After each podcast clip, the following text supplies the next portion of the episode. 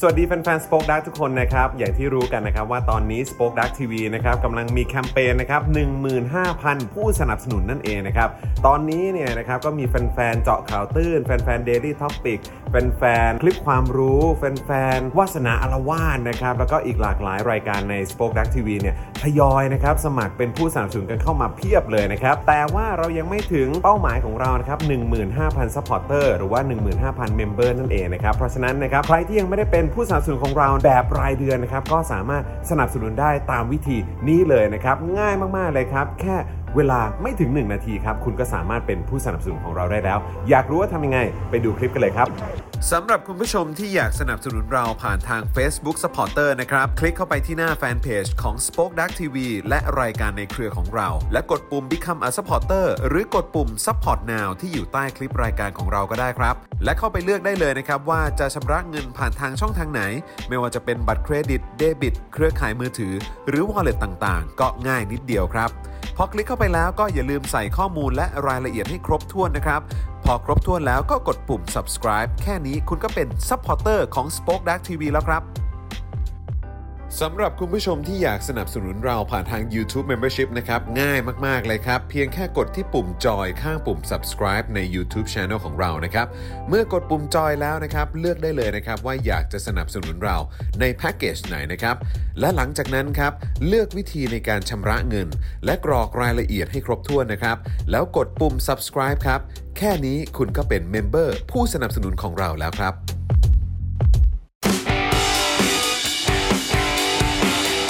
Daily Topics ประจำวันที่ 28 กันยายน 2564 เผด็จการเหลิงอำนาจ มัวระรานจับม็อบ บริหารก็สุดห่วย จนพาชาติมวย จมบาดาล สวัสดีครับ ต้อนรับทุกท่านนะครับ เข้าสู่ Daily Topics นะครับ ประจำวันที่ 28 กันยายน 2564 นะครับ อยู่กับผม จอห์นวินยูนะฮะ จอห์นวินยูสตูเปะนะฮะ แล้วก็แน่นอนนะครับ วันนี้อยู่กับหนุ่มๆ นะฮะ อีก 3 คนของเรานะครับนะ เริ่มต้นนะฮะ จากเอ่อคุณปาล์มนะฮะ บินมาโดนต่อยนะครับ นี่ นะฮะมาอยู่ข้างๆกับ โอ้โหยหนุ่มหลอยคนหนึ่งว่าเอ๊ะวันทำไมวันนี้แต่งตัวแบบว่าดูดีเป็นพิเศษนะครับ จริงฮะ ครูทอมมิสเตอร์ไฟเซอร์นะครับ สวัสดีครับผมสวัสดีครับ สวัสดีครูทอม สวัสดีครับ นะครับสวัสดีนะค สวัสดีค รั รับ บ และดูแลการไลฟ์และร่วมจัดรายการไปกับเรานะครับอาจารย์แบงค์มองบนถอนหายใจไปพลางๆนะครับ สวัสดีครับอาจารย์แบงค์ครับ เออไม่เพราะวันนี้เห็นเอ่อครูทอมใส่เป็นเสื้อเชิ้ตแบบชิว อ๋อ ๆไงเออไปไหนมาอะไรยังไงหรือเปล่า เขาไปไปมาก่อนหน้านี้ ไปไปไปไหนไป พอดีไปไปไปวัดมา ไปวัดมาเหรอ ใช่ครับ เอา ผม จริงเหรอ ใช่ เกิดอะไรขึ้นทำบุญ ใช่ไปทำบุญ อ๋อเหรอง านศพครับ อ๋อโอเค ใช่ครับ โอ ก็วัดเผม ใกล้ๆครับวัดเอ่อวัดพระศรีครับก็มีงานศพของอาจารย์ที่คณะครับ อ๋อที่จุฬาใช่ไหม ใช่ครับ อาจารย์ดีนาบุญธรรมอาจารย์ภาคประวัติศาสตร์ อ่า ครับ นะ ผม ครับ วันก่อนอาจารย์วัฒนาก็ส่งเข้ามาในกรุ๊ปเหมือนกัน ครับผม บอกว่าอาจารย์ดีนาเสียนะครั ครับ บ นะก็ขอแสดงความเสียใจด้วยนะครับ ครับผม นะฮะอ่ะโอเคนะครับวันนี้ก็อยู่ด้วยกันนะครับจริงๆเราก็อยู่ด้วยกันมาตั้งแต่ช่วงเช้านะครับเพราะว่าช่วงเช้าเนี่ยก็อ่าอยู่กับ Daily Topics Exclusive นะฮะ คกัรับบอาจารย์วินัยวงศ์สุรวัตร ฮิริโอตับปะ ฮิริโอตปปะ ครัคบรับ ผม นะฮะอาจารย์วินัยมาพร้อมกับประเด็นฮิริโอตปปะนะครับแล้ว ค ก็ รับ น่าสนใจมากก็คือว่าประเด็น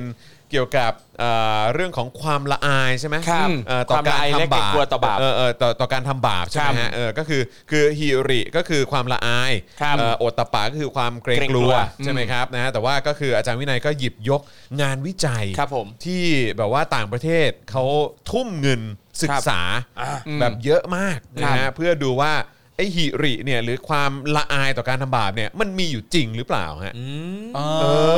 อนะฮะ ว่าในความเป็นจริงมนุษย์มีความละอายต่อการทำบาปจริงหรือไม่ ใช่ อ๋อ ใช่ เหรอ ถูกต้อง โอ้ ก็คือแบบว่าก็เลยทำงานวิจัยนี้ขึ้นมา แล้ว ครับ ก็ ผม ไปแบบสำรวจจากแบบหลากหลายประเทศทั่วโลก แล้วก็เป็นงานวิจัยที่ใช้เงินเงินทุนเขา ครับ เรียกว่าอะไรนะเหมือนแบบงบงบในการ งบในการ ศึ วิจัย เนี่ย นะฮะ ในการวิจัยเนี่ยแบบว่าสูงมาก ครับ แต่ก็มีคนสนใจเยอะมากไงก็แบบว่าก็ลงทุนเกี่ยวกับงานวิจัยนี้เยอะมากจริง ๆ แล้วก็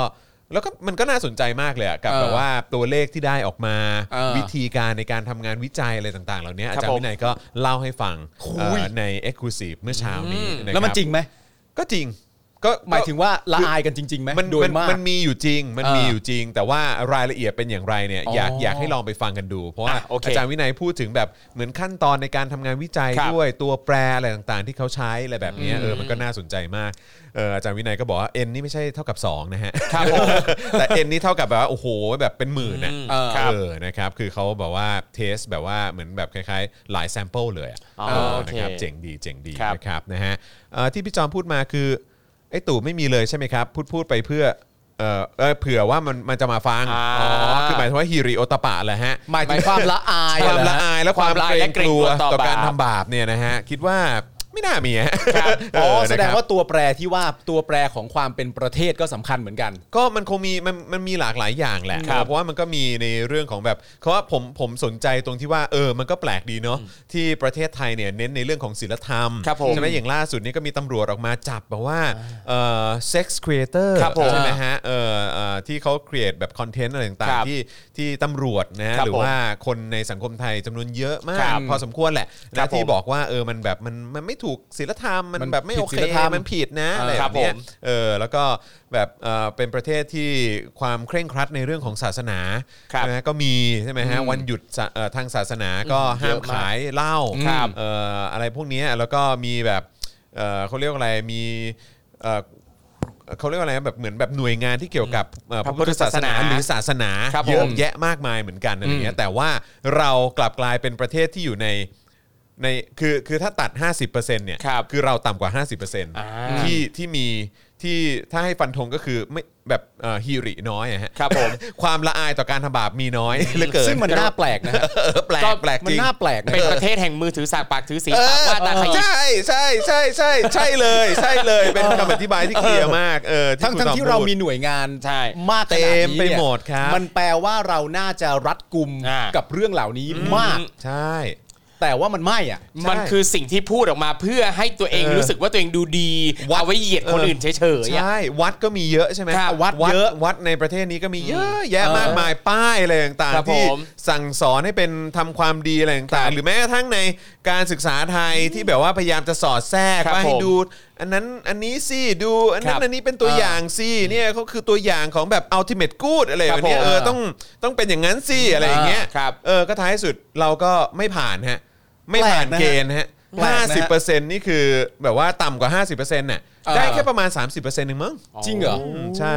ทั้งทั้งที่ ตยๆๆ เรามีทั้งคำสอนและบุคคลตัวอย่างเนี่ยเหรอ เต็มไปหมดใช่ไหม โอ้ ในสังคม เอ อะ อในสังคมมาเยอะ อ หลาย มีกร คนนะ มอบรางวัล เออ อะไรต่าง มอบรางวัล ก็มีใช่ไหมเชิดชูอะไรต่าง ครับ ๆ มีราง เต็มไปหม วั ด ลคุณงามความ ใช่ ดี เต็ม คน เต็มไปหมด ดีของสังคมต่ๆ ซึ่งไอ้ ๆ รางวัลคุณงามความดีที่ว่าเนี่ยมัน ครับ ถูกแจกมาตั้งแต่เราอยู่ในระบบการศึกษาแล้วนะ อ่ะแน่นอนคบ ในโรงเรียนเขาก็แจกให้ ใช่ เราปเวลา ระกา ทำ ศ ดี นียบัตรนะฮะ ไม่ไอรางวัลคุณงามความดีเนี่ย เออ ผมก็เคยได้ เค นะ ยได้ใช่ไหม เคยได้ ออออ เคยได้กับไอจิ๊บด้วย เอา จริงเปล่า เออ ไก่จิ๊บเหรอ ปาล์มกับจิ๊บอะ แล้วทำไม รางวัล กูทำไม่ได้วะ แล้วได้มอบหน้าเสาธงด้วย แม่งเป็นที่แตกตื่นของคนทั้งโรงเรียน ตั้งแต่ประกาศชื่อเสร็จเรียบร้อยกิตติรุตกิตติบรรลุกับธัญวิทย์เจนอักษรทุกคนหันมามองแบบ ไอ้เชี่ย เมื่อกี้รางวัลอะไรวะ กู น่ะ คุ้นๆแล้วกูคุ้นๆแล้ แต่ ว มึงจำเหตุผลไม่ได้ เออกูจำไม่ได้ เหตุผลก็คือว่ากูไปเก็บเงินมาได้ อ๋อ กูไปเก็บเงินมาได้ เออ แล้วกูอ่ะเอาไปคืนห้องปกครอง เออ กูกับไอจิ๊บเก็บเงินมาได้ เออ มันมีเงินจำนวนหนึ่ง เออ ครับแต่กูเนี่ยเป็นคนเก็บ เออ กูก็บอกว่าไอจิ๊บว่ากูควรจะได้เยอะกว่า ในเงินจำนวนนี้เนี่ย กูควรจะได้เยอะกว่าไอจิ๊บบอกไม่ได้ เออ เพราะมึงบอกกูแล้ว เออ ว่ามันเจอ เออ ในฐานะเพื่อนก็ต้องครึ่งครึ่งๆกูเห็นว่ามันไม่สมเหตุสมผล เพราะในเมื่อกูเป็นคนเจอ เหมือนคุณเล่นรายการ Survivor ครับเวลาคุณเจอของรางวัลผู้แรกที่หยิบผู้นั้นเป็นเจ้าของ อ่าอ่าใช่ใช่ มันก็ ใช่ ควรจะ ใช่ เป็นกูเป็นเจ้าขอ เอง อเออ แต่ไอจิ๊บไม่ยอม กูกับไอจิ๊บก็วิเคราะห์กันว่า ถ้าเราถกเถียงกันมากกว่านี้สักสองสามประโยคอะ เออ มึงกับกูหวดกันแน่ เออเออเออ เพราะตอนนั้นเลือดเราร้อนอยู่แล้ว เออเออ เราก็เลยตัดสินใจเพื่อป้องกันการทะเลาะเบาะแว้งของแก๊งเรา เออ ครับเอาไปคืน อ่า แล้วกูก็ได้รางวัลประกาศนียบัตร โอ้โห คุณงามความดี โอ้โห เนี่ย เออ แล้วถามว่าแล้วกูเป็นคนดีหรือเปล่า โค คนให้แม่งก็ไม่รู้ คนให้มันก็ไม่รู้ ไม่รู้ เออ แม่งตลก แล้วตอนนี้พอเขารู้แล้วเขาใจยึดคืนไหมฮะ ก็เอาไปสิ อยากได้ก็เอา อ ไป ยาก สิ ได้ก็เอาไปเลย อยากได้ก็เอาไปเลย แม่งช็อตแม่ง เฮ้ ผู้ ยเออกูกูกูคุ ใช่ ณ ไหม ละกูคุณละกูคุณละ แม่งคือแบบ กูจำด้ ไอ้เหี้ย กูจำด้ ทั้งแบบผู้หญิงทั้งมอปงมอปลายอะไรต่างๆกันนะไอ้แก๊งเก่าๆโรงเรียนทุกคนแบบเมื่อกี้มึงประกาศชื่อใครนะ ออกไปรับรางวัล แล้ว เนี่ย แล้วกูนี่คือกูต้องไปโอ้โหขยี้ตาดูใหม่หรือเปล่า ใช่ เออใช่ไหม แล้วกูเอาไปรับรางวัล เออ คุณงามความดีซะแล้วกู แต่ว่าอ่ารางวัลประเภทนี้ที่ยังมอบให้อยู่นะณปัจจุบันเนี่ยจาก ครับ หน่วยงานเกี่ยวกับพระพุทธศาสนาเนี่ยหลาย ๆ แห่งเนี่ยคือมันมีหลากหลายรางวัลมากเลยที่เกี่ยวข้องกับการเป็นคนดีอะไรเงี้ยซึ่งเขาก็จะให้ตามยอดบริจาคด้วยนะ เดี๋ยวเนี้ย อ๋อ เออหลายเรียน โอเคโอเค อ่ะ ใช่ ใครอยากได้ ใช่ อ่ะก็บริจาคไป ใช่ เหมือนซื้อ ใช่ใช่ใช่จริง อ่า จริง ครับ ใช่ นี่ผม ะ ก็เก็บตังค์อยู่เหมือนกันอยากได้ มันสำคัญนะ ใช่อยากได้บ้าง ครับเออแต่แต่แต่พูดถึงอันนี้ก็น่าสนใจนะ คือว่าเอิ่มคืออันนี้อันนี้ขออนุญาตนอกเรื่อง ครับ ไปก่อนนิดนึงนะฮะคุณผู้ช ครั ม บ ระหว่างที่รอคุณผู้ชมเข้ามาแล้วใครเข้ามาแล้วช่วยกดไลค์กดแชร์ด้วยนะครับนะฮะคือเอิ่มตอนเมื่อเมื่อหลายปีมาแล้วแหละเออ ครับ เมื่อหลายปีมาแล้วเคยมีคนติดต่อมากับเอ่อกับเอ่อทางอดีตภรรยาผมอะ อืม ติดต่อมาบอกว่าเนี่ยมีรางวัลจะมอบให้ ให้มึง ไม่ไม่ให้ให้เขา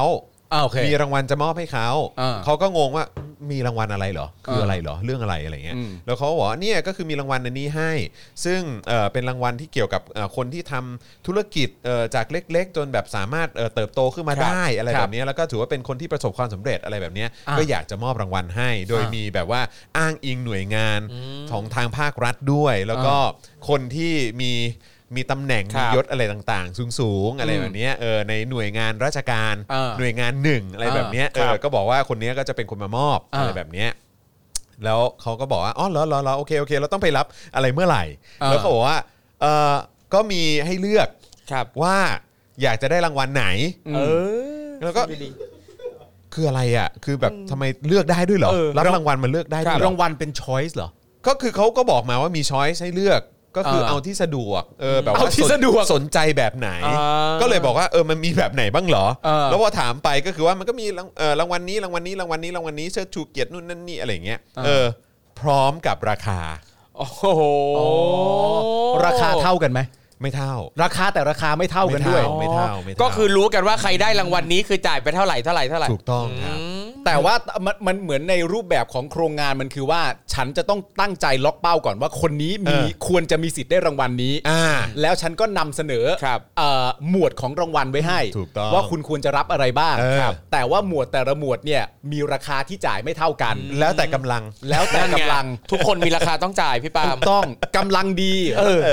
กำลังดีรางวัลใหญ่ เออ เอออย่างนี้ป่ะ เออ อ๋อ ประมาณนี้ซึ่งเราก็มีความรู้สึกว่าเออเอองั้นงั้นงั้นไม่เป็นไรดีกว่า ครับ อย่าเลยครับ อะไรแบบเนี้ยเออซึ่ง อุ๊ย มันมันแปลกมากเลย ครับ นะแปลกมากจริงๆ เดี๋ยวใน แปก เบื้องหลังมึงบอกราคาได้ไหม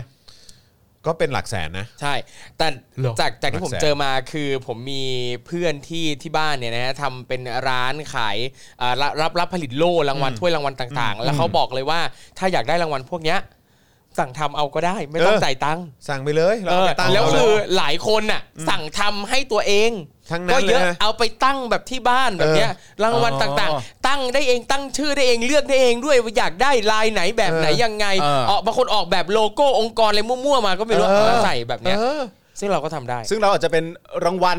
จัดรายการจัดรายการ Daily Topic ได้ดีที่สุด เออแบบเนี้ย ซึ่งทั้งประเทศไทยก็ไม่มีใครจัดรายการ ใช่ Daily Topic ใช่ เราก็จะได้คนเดียว ถูกต้อง ได้ โอเค ได้ได้ แล้วโล่หนึ่งแบบราคาหลักร้อยอ่ะไม่ต้องจ่ายถึงแสน ไม่เรานึกถึงอะไรรู้ป่ะ ครับ แบบคือคืออันนี้อันนี้ต้องขออภัยนะก็คือคือคือคือเราไม่ทราบแต่ว่าอันนี้เป็นแบบเป็นแค่ข้อสังเกตเฉ ครั ย บอ่า ๆคือหมายถึงว่าพวกร้านทำผมอ่ะเออที่แบบว่าที่เขาจะมีแบบ แชมป์โลกแชมป์โลก แชมป์โลกอะ แชมป์โลก เออ ครับ คือคือแชมป์ประเทศไทยอ่ะผม อ่ายั ยังพอเข้าใจนะครับ เออแต่แบบบางงานมันมีเป็นแชมป์โลกหรืออะไรอย่างเงี้ย เออ ซึ่งเราก็แบบเหรอ แล้วเขาไปประกวดเขาไปแข่งกันจำได้ไหม ใช่ ไอตอนที่เราเคยไป ผมมาไปเที่ยว ไปถ่ายรายการแล้วก็ ค ไป รับ ที่คือไปเที่ยวเพื่อถ่ายรายการนั่นแหละ จำไม่ได้ว่า แต่เป็นจังภาคอีสาน เอ นะครับ อจังหวัดหนึ่ง แล้วก็กำลังนั่งคุณจองก็ขับรถผมก็นั่งมองซ้ายมองขวา ใช่ ไป แล้ แล้วก็วก็ ถ่าย คิดในใจว่า ถ่าย เอ้ย เรื่อยๆ นี่เราไม่มีคอนเทนต์มาสักพักแล้วนะ เอ อ แล้วผมก็หันซ้ายไป เออ มันเป็นร้านตัดผม ครับ และร้านตัดผมก็บอกว่าในในที่เนี้ยมีอาจารย์คนเนี้ยซึ่งได้แชมป์ตัดผมโลกเออ ครับ แล้วผมก็เลยหันไปหาไอ้จอนว่า อันเนี้ย เอาเป็นเรื่องของข้อมูลแล้วนะมึงขับรถมาเนี่ยมึงรู้ไหมว่าใครเป็นแชมป์ตัดผมโล ก มึงไม่รู้ แต่กูรู้นี่อาจารย์คนเนี้ยเขาเป็นแชมป์ตัดผมโลก แชมป์โลกชาวไทยด้วย แชมป์โลกชาวไทย ซึ่งถามว่ากูเคยรู้มาก่อนไหม กูก็ไม่เคยรู้ แต่กูขับผ่านแล้วกูก็ได้ความรู้ใหม่ว่า ถ้ามึงหาคนที่เป็นแชมป์ตัดผมโลกเขาอยู่ตรงนี้เท่ งงมาก ใช่ งงโอ้ยมีคนจำได้ด้วย เออใช่ครับที่ที่อุดรครับ ใช่ เออตอนนั้นเราไปเที่ยวหาเรื่องใช่ไหม ใช่ใช่ใช่ เออนะ แช ครั ม บ ป์ตัดผมโลกนี่มีเยอะมาก มีเยอะไงฮะ เยอะมาก ใช่ไหม เยอะมาก ก็เลยไม่รู้ไงว่าเออแบบคือคือคงคงมีแข่งจริงๆล่ะครับเออแต่ว่าพอดีด้วยความที่เห็นเยอะมากก็คือนี่เขาแข่งกันถี่ขนาดนั้นเลยใช่ไหม ครับ แล้วก็แบบคือเขาแข่งกันบ่อยขนาดนั้นเลยใช่ไหมหรือว่ามันมันเหมือนโอลิมปิกไหมแบบ 4 ปีครั้งหรือว่าอะไรยัง ไงคือแบบ คือเราไม่รู้รูปแบบกา ไม่ ร รู้รูปแบบ ขัขันไง จริง ครับ อย่างตอนตอนสมัยอยู่ปีสามอะผมเคยเป็นตัวแทนมหาลัยไปแข่งอ่านออกเสียงภาษาไทยมาตรฐาน ผมก็ อ่ะ บอกทุกคนว่าผมเป็นแชมป์โลก เพราะว่าที่ ที่แข่งอยู่ที่อื่นไม่มีแข่ง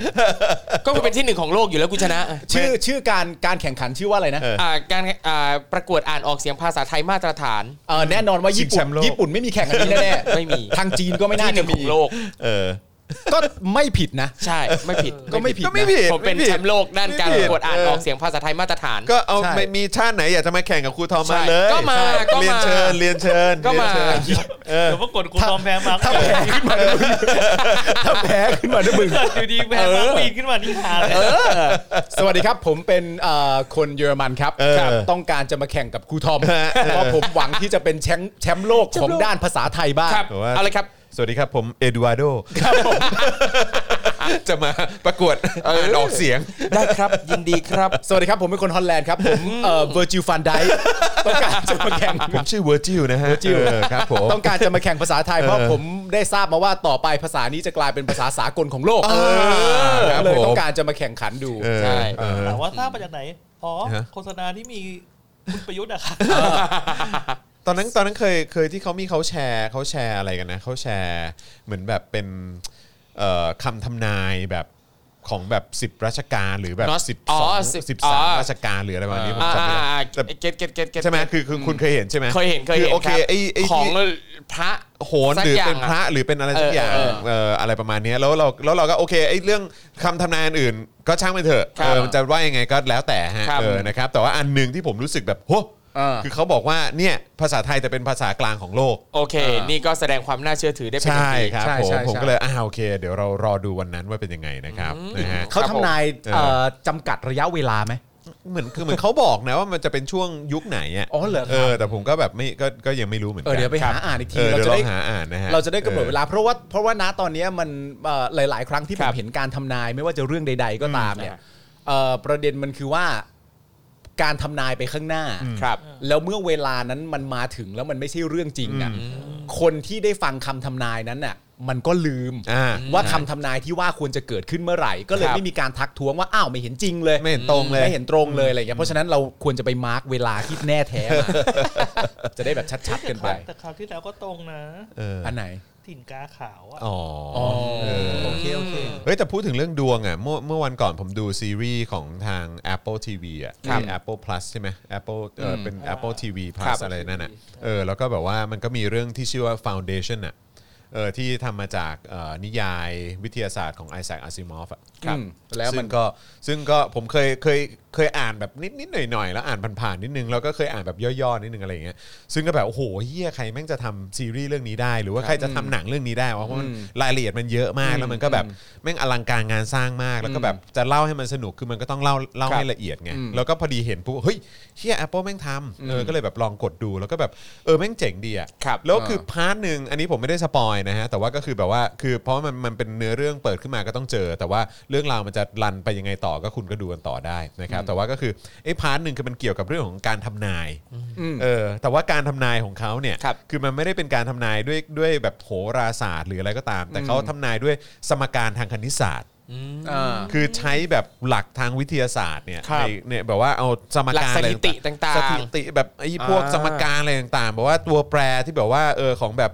ประเทศนี้หรือโลกนี้ ครับ หรือว่าดาวดวงนี้หรือเออเอาวะ อ่า เออเขาเรียกว่าอะไรแบบว่าการโคจร ครับ ของนู่นนั่นนี่อะไรอย่างเงี้ยเออคือแบบว่าเอามา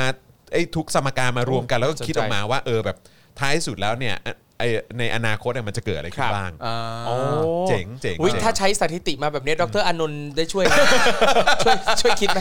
ผม ด ว่า รอานนท์ น่าจะคนละยุคคนละสมัย เออคิดว่า อ๋อ น่า โอเค จะคนละยุค อ๋อ เอ โอ อ เคครับ นะครับ ก็ได้ เออแต่ถ้าเกิดใครใครสนใจ นะครับก็ก็ลองไปดูได้นะค แต่ รับ จริง ๆ แล้วการ เออ ทำนายโดยมากที่โลกเรารู้จักเนี่ย ครับ มันก็มาจากการจดบันทึกนั่นแหละนึกออกไหมมันมาจากการจดบันทึกกันแหละ ก็ ว่า สถิติอะแหละ ว่าสถิติว่า เออแต่ โด ว่าย โด แต่ ย ว่ มากแล้ว แต่ว่าอันนี้คือคือจะฟันธงว่าเป็นสถิติคงไม่ใช่ เพราะว่ามันเป็นเหมือนแบบการเอาเป็นสมการอ่ะ ครับ เข้าใจปะเออมันมันเป็นการแบบว่าเหมือนแบบเอ่อทำนายด้วยการเอาตัวแปรอะไรต่างๆ มาคิดคำนวณอะไรวันนี้ยแต่ว่าผมก็ด้วยความที่ ครับ ไม่ได้เก่งคณิตศาสตร์มากนะ อ่า เราก็เราก็อาจจะแบบว่าไม่ได้ลงรายละเอียดหรื ครั อบ อธิบายให้คุณผู้ชมเข้าใจได้ขนาดนั้น แต่ว่า ครับ ก็คือแบบอันนี้เป็นเป็นไอเดียตั้งต้นที่ที่น่าสนใจ ก็เหมือนพ่อหมอเอ่อเอ่อเก่งตัวเลขจากการเมืองอย่างนี้ยป่ะ ประมาณนี้นะใช่ เออมีคนบอกว่าทำนายลูกบิดเหรอฮะ ทำนายลูกบิด ใช่ครับอ่ะก็ลองไปดูกันได้ Foundation นะฮะ ครับ เออใครสนใจโหดมากเลย หมอดูลูกบิดว่ะ หมอดูลูก เออคุณจรันบอกว่าขอโทษนะครับ อยากรู้เรื่องจอห์นแว่นฟ้าต้องดูคลิปวันไหนครับ โอ้โหจะหาจากไหนเนี่ย คุณเบียร์ครับ เออครับผม คุณเบียร์ทราบเลยฮะ เบียร์ ออ อ๋อคุณเบียร์ รับ เคยรู้ คุณเบียร์เคย ครั รู้ บ อ๋อแต่มันเหมือนเคยมีอันที่ เออ อั อั นหนึ่งที่บอกไงว่ามันเอ่อในในวิถีในสมัยก่อนเนี่ยชาวชนบทเขาสามารถทำนายเรื่องฝนฟ้าอากาศได้ อ่ะ ครับ จากการที่ห้อยหินน่ะ อืม ไว้หน้าบ้าน ก็จะรู้ว่าฝนฟ้าอากาศเป็นยังไง ถ้ามันแห้งก็แปลว่าฝนไม่ตก ถ้ามันเปียกก็คือฝนตก อ๋อโอเค ครับ ต้องห้อยหิน ครับผมต้องห้อยหินไว้ถ้าถ้าออกมาแล้วแบบโอ้ยหินเปียกแล้วมองไปฟ้าอ่ะเดี๋ยวฝนจะตกแน่ๆแล้ว อุ๊ยอุ๊ย เฝนจะตกแน่ๆแล้วถ้ามันแห้งก็คือไม่ตก อันนี้ก็เป็นวิธีหนึ่ง ครับ แล้วก็อยากจะแนะนำ อ๋อโอเค อันนี้จริงจังหรือเปล่าเนี่ย จริงจังนี่ จริงจัง จังจริงจังทุกอย่าง แต่ อยู่แล้ คื ว อจะรู้เมื่อเปียกแล้วคือเมื่อ ใช่ ตกแล้ว เออ ก่อนที่มันก่อนที่มันจะไม่ก่อนที่มันจะเปียกเนี่ย เออ ก็คือไม่ตกไง อ่ะ ใช่ ใช่ถ้ามันเปียกแล้วก็คือตก ก็รู้ อั แล้ว น ว่า นี้มันไม่ใช่ทำนายแล้วดิทำนายมันต้องรู้ล่วงหน้าดิ รู้พร้อมกับสิ่งที่เกิดขึ้นไม่ได้เหรอ นั่นมันไม่ใช่ทำนาย อ๋อเหรออ๋อผมอ๋อผมไม่เก็ตไอเดียนี้อะแต่ครูทอมคุณจะฟังผมเพราะผมได้รางวัลคุณงามความดี โอเค โรงเรียนมาแล้วว่ามันยิ่งใหญ่นะ เฮ้ยผมก็เคยได้นักเรียนดีเด่นของโรง เอ เรียนด้วย อโอ้โห เอ้ยคุณจอนเคยได้บ้างไหม เออ หมายถึงได้กับใคร นะครับท่าน ไม่ใช่ไม่ใช่รางวัล อ๋อรางวัล รางวัลกี่รางวัล ก็เคยได้นะ เคยได้เคยเคยได้เรื่อยๆเลยแหละ อืม แต่ว่าแต่ว่าถ้าเอาจริง ๆ ก็พอมานึกย้อนหลังดูแล้วก็แบบรู้สึกว่ามันก็อย่างที่บอกอ่ะ คคืรัอบแบบว่าเราเราก็เหมือน ใช่ ก็เหมือนมึงบอกว่าเออแบบใช่ไหม มันไม่มีใครทราบเหตุผลหรอกครั เออใช่ อะไรแบบเนี้ยเออนะครับ เอ้ยมีคนสงสัยอะไรแปลกๆ คุณทีละ เออ ถามว่าหินที่ห้อยไว้เนี่ย หินอะไรครับ เออ อ่า ถ้าเป็นตัวอักษรภาษาอังกฤษก็จะเป็นหิน ถ้ามันลอยได้เนี่ย ก็ไม่น่าจะใช่หินเอ เอาไว้เฉยๆนะครับถ้ามันลอยได้ก็ไม่น่าใช่หินเอง ใช่ นะครับผมก็เป็นตัวอักษรมันก็จะไล่เรียงกันไป อ่าก็ถัดจาก A ซึ่งไม่ทราบว่าอ่ะอย่างหินอันนี้เนี่ย เกี่ยวข้องอะไร กับ กับการที่เป็นปลาบินมาโดนต่อยไหมฮะ ไม่ไม่ไม่ไม่ผมคิดว่าไม่น่าเกี่ยว อ๋อ เพราะผมก็ไม่ได้พกก้อนหินตอนที่ผมบินกลับมา อ๋อ นะครับผม โอเค ก็เลยไม่คิดว่าน่าจะเกี่ยวข้องกัน รับผม ครับ พี่จอนเสื้อสวยนะครับ ทิ้งเลยครับทิ้งประเด็นนี้พี่จอนเสื้อสวย ขอบคุณมากครับเสื้อเสื้อของร้านเอ่อ Con- เอ่ออะไรนะ Congress ใช่ไหมฮะ ครับผม เออ ครับ นะฮะ ผม ขอบคุณมากนะครับนะฮะ อ่า อ่ะโอเคนะครับ ก็เดี๋ยวเราจะมาเอ่อดูหัวข้อข่าวกันหน่อยดีกว่าอ่ะแต่ว่าก่อนเข้าหัวข้อเออเดี๋ยวดูหัวข้อข่าวก่อนละกันแล้วเดี๋ยวค่อยบอกวิธี ได้ ในการสนับสนุนพวกเราละกันนะค ครั รับบ นะฮะอ่าโอเคนะฮะก็วันนี้นะฮะที่เราจะคุยกันก็มีความรุนแรงจากการสลายการชุมนุมม็อบ 27 กันยา เจ้าหน้าที่สลายทะลุฟ้าด้วยน้ำผสมสารเคมี แล้วก็ขับมอเตอร์ไซค์ไล่กวดนะครับ ครับ นะฮะเอ่อเพจกองทัพภาคที่2นะครับลบประกาศว่าอ่างเก็บน้ำลำเชียงไกรแตกนะครับ หลังศูนย์ต่อต้านข่าวปลอมระบุว่าเป็นข่าวบิดเบือน ยังไม่แตกแค่ชำรุดกำลังเร่งซ่อมนะครับ แล้วก็คาดว่าจะใช้เวลา 10 วันด้วยกันนะครับ ครับผม เอาแบบนี้จะไม่โดนอะไรใช่ไหมฮะอืม หมายถึงอะไร ครับผม เฟกนิวส์อย่างเงี้ย เอ เหรอ อจะโดนเฟกนิวส์ไหมเพราะวันก่อนก็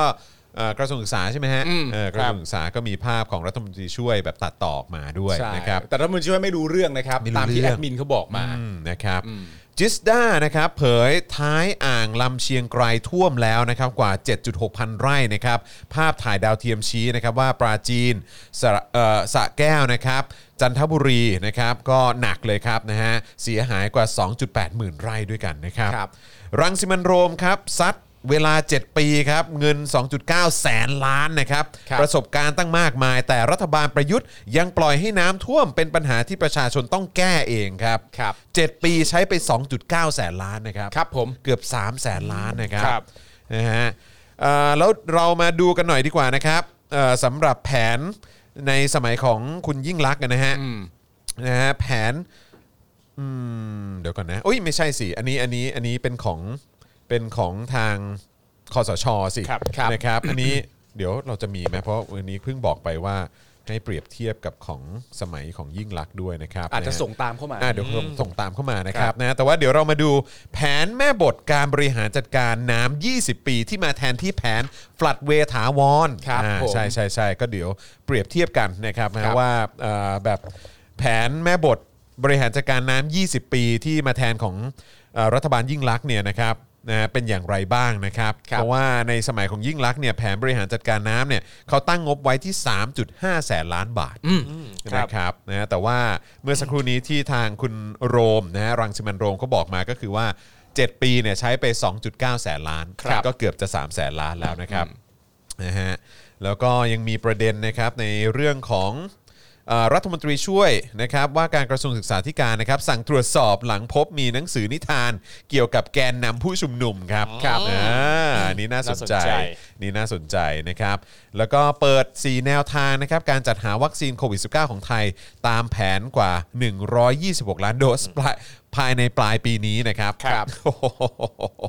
ร้อยยี่สิบหกล้านโดสเลยเหรออืมนะครั ปลายปีนี้เหรอ จ้ะ ใช่ใช่ อือฮึนะครับ ปี 64 เนี่ยเหรอออ๋อโอเค ครับ สบายอยู่แล้ว สบาย แน่นอ ตาน มนั้น ทุกอย่างเป็น นะครับ ไปได้ อืมนะฮะอ่ะโอเคนะครับก็เดี๋ยวก่อนที่เราจะเข้าเนื้อหาข่าวกัน ครับผม นะครับก็ย้ำอีกครั้งนะครับว่าตอนนี้นะครับเรากำลังอ่ากำลังต้องการให้มีผู้สนับสนุนนะครับ15,000 ท่านนะครับเพื่อให้ Spoke Dark TV นะครับแล้วก็ทุกๆ รายการในเครือของเราไม่ว่าจะเป็น Daily Topics นะครับเจาะข่าวตื้น วาสนาอารวาสนะครับหรือว่าอย่างเมื่อเช้านี้ก็เป็น Exclusive นะครับกับอาจารย์วินัยวงศ์สุรวัตรรายการถกถามนะครับ The Business นะครับแล้วก็อีกหลากหลายรายการนะครับที่เอ่อเรามีอยู่แล้วแล้วก็กำลังวางแผนว่าจะมีให้คุณเอ่อ ครับ ผู้ชม ผม ได้ติดตามกันเร็วๆนี้เนี่ยนะครับถ้าเกิดว่า 45 วันครับเราไม่ได้ผู้สนับสนุน 15,000 ท่านนะครับเราคงจะไปต่อกันไม่ได้นะครับ ครับ ก็ต้องจากลากันไปนะครับนะ ค ฮะ รับ แต่ว่าตอนนี้ครับเอ่อตัวเลขนะครับผู้สนับสนุนของเรานะครับในวันที่ 20 แล้วใช่ไหมฮะ ยี่สิบครับ 20ครับ 20 นะครับนะฮะในวันที่ 20 นะครับเอ่อมีอยู่ 7,943 ท่านครับ เรายังไม่ นะฮะ แตะแปดอีกเหรอครับเนี่ย ใกล้แล้วฮะ ใกล้แล้วครับ ใกล้แล้วนะครับ อ่าน นะฮะ7,943 ท่านนะครับนะฮะจาก 15,000 ท่านที่เราตั้งเอาไว้นะครับ เวลาเนี่ยผ่านไปแล้ว 20 วันยังเหลือเวลาอีก 25 วันด้วยกัน ใช่ จน ครับ กว่าจะครบ 45 วันนั่นเองนะครับ เพราะฉะนั้น ครับ วันนี้นะครับใครที่ยังไม่ได้สนับสนุนพวกเรานะครับ แล้วก็ติดตามพวกเราอยู่ อยากจะให้พวกเราผลิตคอนเทนต์ให้คุณได้ติดตามกันต่อไปเนี่ยนะครับ สนับสนุนพวกเราแบบรายเดือนได้นะครับอ่าถ้าใครสะดวก YouTube มาดูวิธีการกันครับนี่นะฮะถ้า YouTube เนี่ยนะครับปิดไลฟ์ชัดลงไปก่อนแป๊บหนึ่งนะครับ แล้วก็กดปุ่มจอยนะครับที่อยู่ข้างปุ่ม subscribe นะครับนี่นะฮะกดปุ๊บนะครับก็จะเด้งเข้าไปที่หน้าแพ็กเกจนะครับก็เลือกได้เลยว่าอยากจะสนับสนุนเราเท่าไหร่ต่อเดือน นะครับนะฮะก็เลือกไปเลยครับ สะดวกที่เท่าไหร่ก็เอ่อเลือกแพ็กเกจนั้นนะครับพอเลือกได้ปุ๊บเนี่ยนะครับก็ไปกดที่ปุ่มจอยนะครับหรือถ้าเป็นภาษาไทยก็คือสมัครนั่นเอง กดปุ่มจอยหรือสมัครนี้นะครับมันก็จะเด้งเข้าไปที่หน้าชำระเงินนะครับก็จะมีเอ่อทั้ง Google Pay เดบิตการ์ดเครดิตการ์ดนะครับ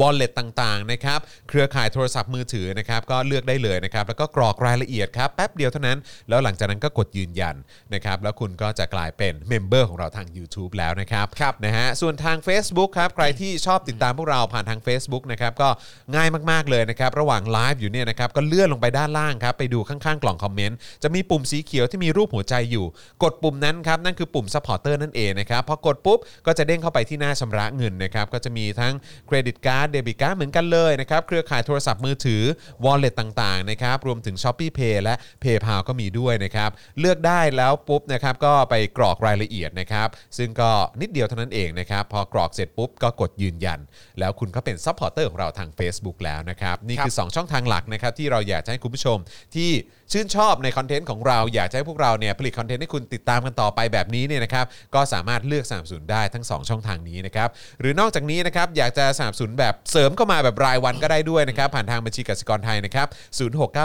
0698975539 หรือสแกน QR Code ก็ได้นะครับนะก็สามารถเติมพลังเข้ามาให้กับพวกเรานะครับให้หลอดพลังชีวิตของเราในแต่ละวันเพิ่มขึ้นได้ด้วยเหมือนกันนะครับหรือว่าจะส่งดาวเข้ามาก็ได้นะครับหรือไปช้อปปิ้งกันที่ Spoke Dark Store ก็ได้ด้วยเหมือนกันนะครับ ครับ นะฮะ ผม เอาละครบทุกช่องทางแล้วนะครับเดี๋ยวอีกสักครู่หนึ่งเราจะมาเข้าเนื้อหาข่าวกันแล้วนะครับ Yeah ขอดูคอมเมนต์เพิ่มเติมหน่อยดีกว่านะครับว่าตอนนี้คุณผู้ชม เนี่ยเมื่อกี้มี ยังไง คุณ บ้า ผู้ ง ชมคนหนึงส่งเข้ามาว่าเขาทำตามสัญญา ว่า ครับเขาบอกว่าเขาจะเก็บเงิน อืม เพื่อมาเป็นเมมเบอร์ ฮะจริงเปล่า แล้วเขาก็ทำสำเร็จจริง ๆ นะครับ อาจารย์แบงค์ลองเลื่อนขึ้นไปข้างบนหน่อยปุ๊บน่าจะเยอะพอสมควรนะ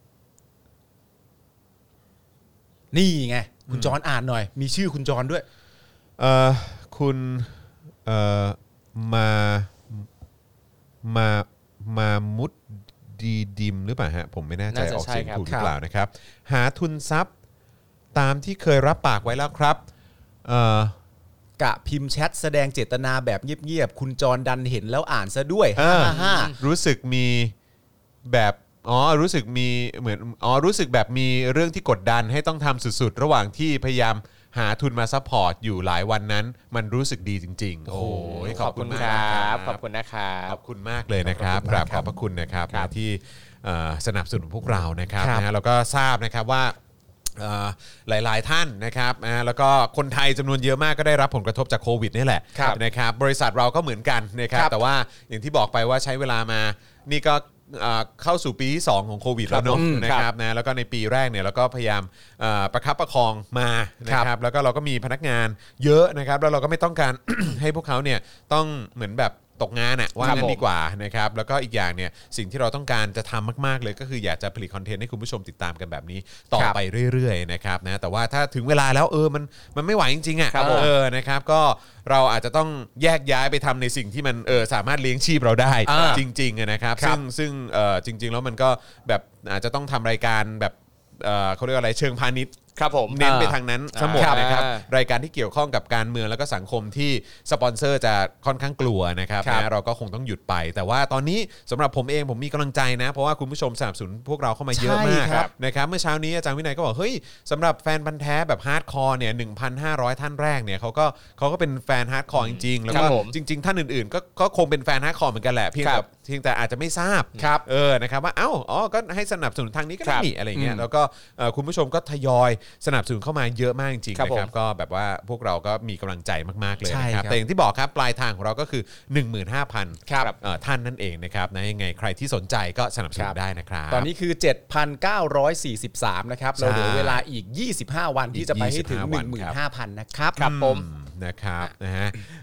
คุณอลิสบอกว่าแล้วถ้า 45 วันได้ 10,000 คน จะทิ้งพวกเขาลงเหรอคะ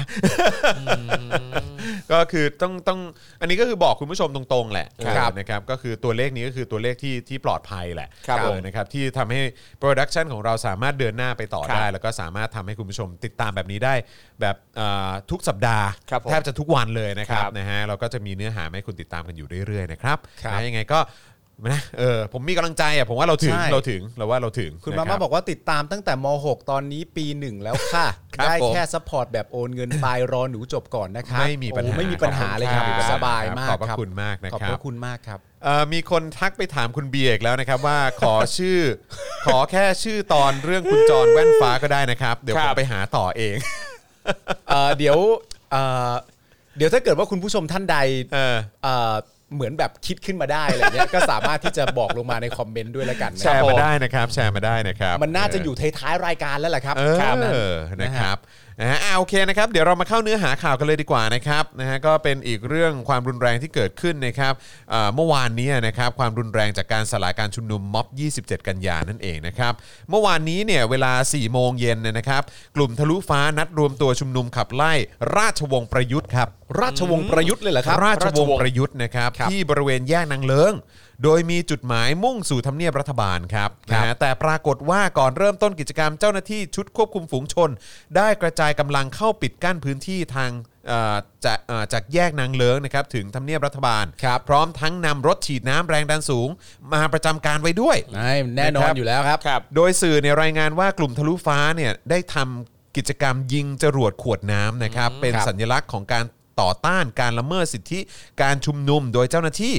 เนื่องจากนับตั้งแต่ปี 64 เป็นต้นมาเนี่ยมีการปิดกั้นพื้นที่บริเวณทำเนียบรัฐบาลอย่างแน่นหนาครับครับเพื่อป้องกันไม่ให้ผู้ชุมนุมสามารถใช้พื้นที่ในการประท้วงขับไล่นายกรัฐมนตรีได้ จึงได้ยิงจรวดขวดน้ำเข้าไปเป็นตัวแทนของผู้ชุมนุมครับ อ๋อ เอ ครับ อนะฮะยิงเข้าไปซึ่งถ้าจำไม่ผิดน่าจะเป็นแบบสีๆเนาะ อืมครับ ไม่บอกผมผมไม่แน่ใจว่าคุณผู้ชมได้เห็นหรือเปล่านะครับนะแต่ว่าเท่าที่เคยดูในวันก่อนๆเนี่ยเป็นแบบน้ำสีๆด้วย ครับ นะครับนะฮะเอิ่มนอกจากนี้เนี่ยนะครับยังมีการสาดสีแดงใส่พื้นถนนด้วยนะครับเพื่อตอกย้ำความความทรงจำประวัติศาสตร์ บาดแผล และความรุนแรงโดยรัฐนะครับที่กระทำต่อประชาชนผู้เรียกร้องประชาธิปไตยมาโดยตลอดครับ อย่างไรก็ตามนะครับเมื่อเจ้าหน้าที่หน่วยควบคุมฝูงชน พบว่ามีกลุ่มมวลชน เข้าไปรื้อลวดหนามบริเวณแยกนางเลิงนะครับจึงได้ฉีดน้ำผสมสารเคมีเข้าสลายการชุมนุมทันทีครับ นี่คือเขาไปแตะลวดหนามปุ๊บนี่ ครับ ฉีดน้ำผสมสาร เห เค มือนระบบอัตโนมัติ ใส่เลย ครับเออ เออคือแตะไม่ได้แหละฮะ ครับ เฮ้ย นั่นลวดน้ำฉีดน้ำใส่มัน เออ แล้วคืออันนั้นเนี่ยก็ไม่ใช่ของตำรวจนะครับ เข้าใจปะคือมันก็มาจากเงินภาษีประชาชนไง อืม เออ และมีการนำหน่วยเคลื่อนที่เร็วเข้าควบคุมพื้นที่ พร้อมจับกลุ่มผู้ชุมนุมหลายรายนะครับ พร้อมทั้งมีการผลักดันสื่อมวลชนที่ทำหน้าที่อยู่ในบริเวณนั้นเนี่ยให้ออกจากพื้นที่ด้วยครับ อืมครับ เป็นห่วงอันตรายอย่างเงี้ยแหละครับ อ่ะโอ้โห มันก็มี 2 ประเด็นระหว่างเป็นเป็นห่วงอันตรายกับเอออย่าเพิ่งเก็บภาพตอนนี้ ครับ คือในฐานะที่เป็นคนไทยแบบตาสว่างแล้วเนี่ยนะค ครั รับ บ ก็คงไม่ใช่เป็นห่วงอันตรายแล้วครับ ใช่ครับ นะครับ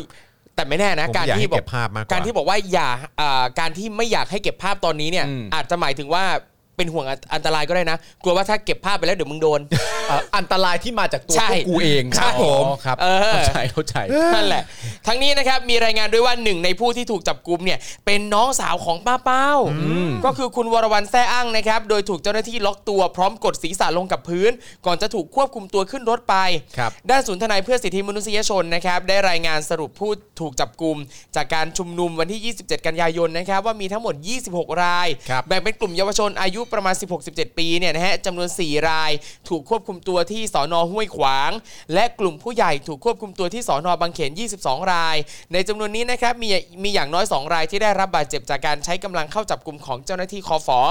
โดยวันนี้ครับพลตำรวจตรีปิยะตะวิชัยมาอีกแล้วนะครับ มาอีกแล้วครับ ได้มาอีกแล้ว ครับ ได้แถลงภาพรวมการจับกลุ่มผู้ชุมนุมเมื่อวานนี้นะครับ โดยได้ระบุว่ากลุ่มทะลุฟ้ามีการกระทำผิดหลายอย่าง ซึ่งตำรวจสามารถจับกลุ่มกลุ่มผู้ก่อความไม่สงบได้ 26 คน ในข้อหาฝ่าฝืนพรกฉุกเฉิน และความผิดอื่น ๆ ที่เกี่ยวข้อง ซึ่งในจำนวนนี้มี 7 คนที่เคยถูกจับในความผิดเกี่ยวกับการชุมนุมมาก่อนแล้ว ครับ โดยจากนี้นะครับเจ้าหน้าที่จะร้องขอต่อศาลเพื่อคัดค้านการประกันตัวด้วย อ๋อ คัดค้านการประกันตัวเขาด้วย ใช่ อีกแล้วนะฮะตามสไตล์นะฮะ ครับความปลอดภัยอีกแล้วนะครับ ครับ นอกจากนี้ฮะจะมีการตรวจสอบผู้ชุมนุมที่เคยถูกดำเนินคดีกว่า 500 คน ว่าเคยมีหมายจับหรือกระทำผิดซ้ำในคดีเกี่ยวกับการชุมนุมหรือไม่ ถ้ามีนะครับตำรวจก็จะประสานอายการและศาลเพื่อขอให้พิจารณาเพิ่มความเข้มงวด ในการให้ประกันตัวหรือเพิ่มโทษต่อไปครับ ทั้งนี้นะครับตั้งแต่เดือนกรกฎาคมจนถึงปัจจุบันเนี่ยพบว่ามีคดีที่เกี่ยวกับการชุมนุมทั้งหมดรวม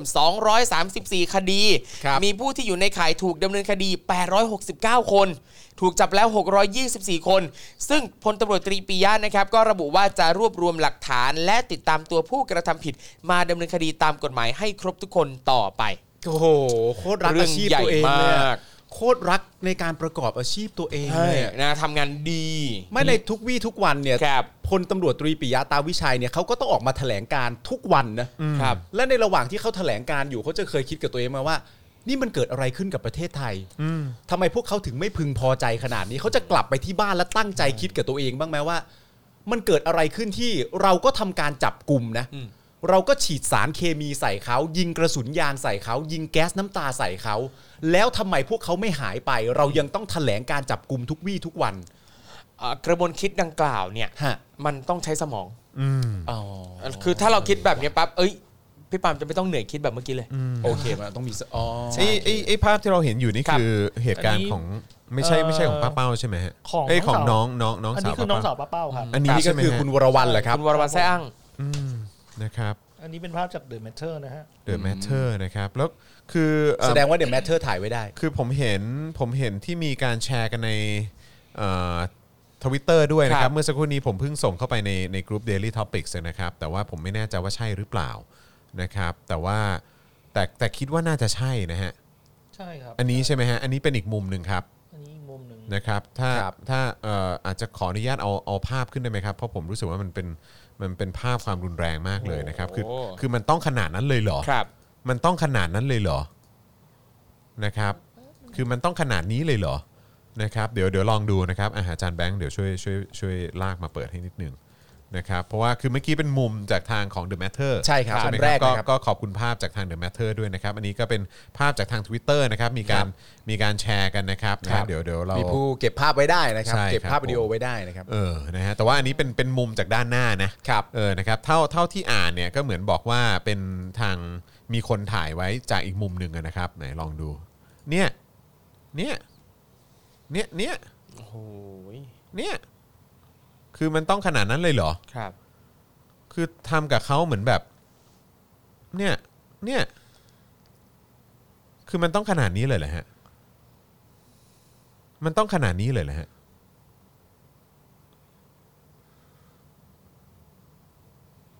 โกรธเขา เนี่ยแหละ คือ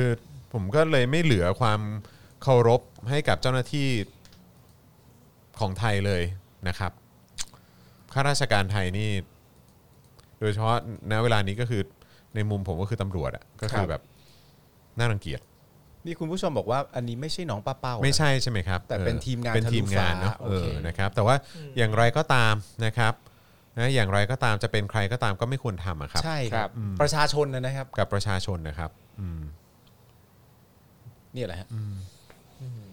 พูดไม่ออกแล้ว เนอะ ไม่หรอกครับ เห็นแล้วเห็นแล้วมันก็แบบ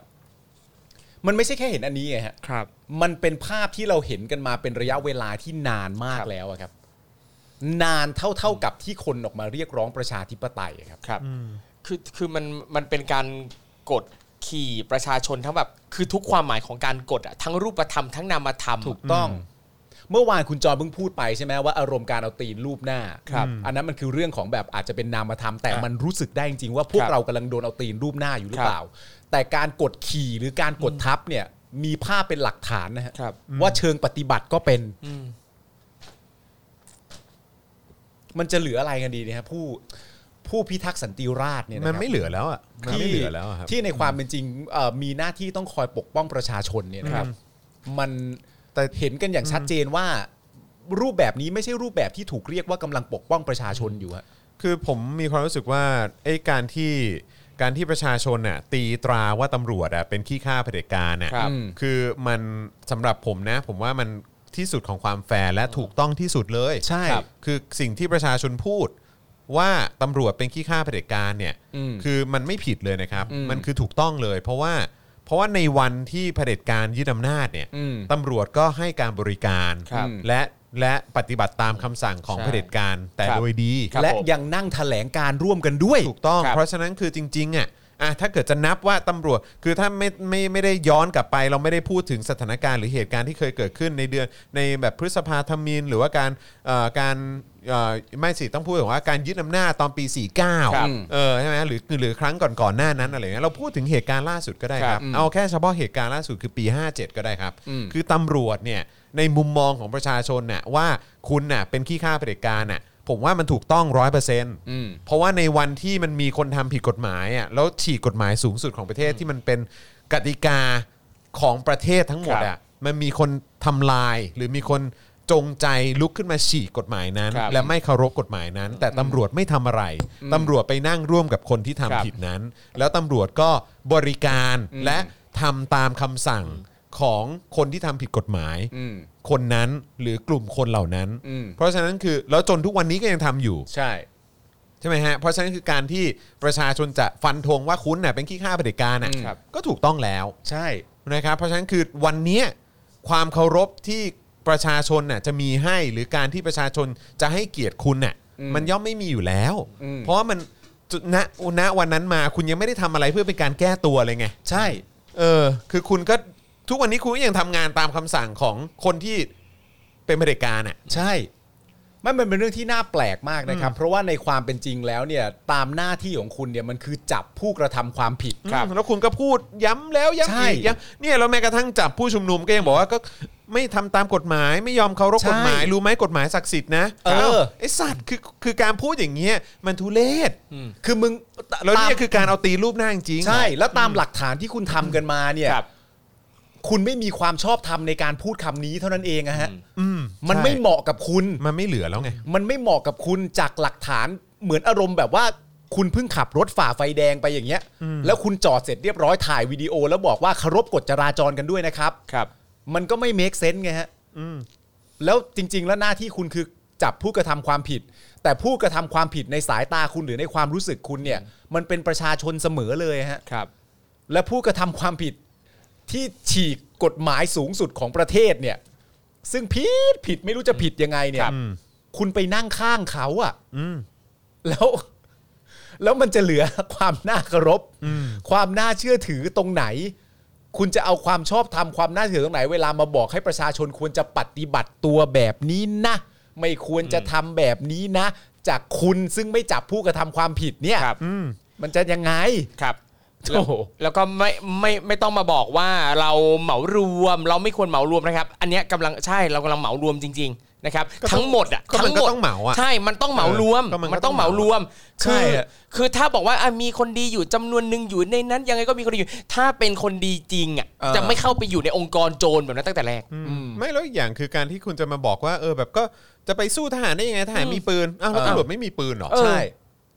คือจริง ๆ มันต้องถามนะฮะ ครับ เช่นคำถามง่าย ๆ ว่า เฮ้ยคุณอย่าไปเหมารวม อืม ตำรวจดีๆ ก็มี เออ คำถามต่อไปที่ง่ายสุดก็คือว่า ครับผมทราบแล้วครับ แล้วรอฟังว่ามึงจะพูดประโยคอะไรต่อ ครับผม เพราะสำหรับประชาชนที่เรียกร้องประชาธิปไตยเนี่ยเขางงมากเลยนะฮะ ครับ ในการที่ประชาชนจำนวนหนึ่งเนี่ยมีความรู้สึกว่าตำรวจไม่ปฏิบัติตามหน้าที่หรือเป็นตำรวจที่ไม่ดี ครับ แล้วคำเถียงของคุณจากเหตุการณ์นี้คือ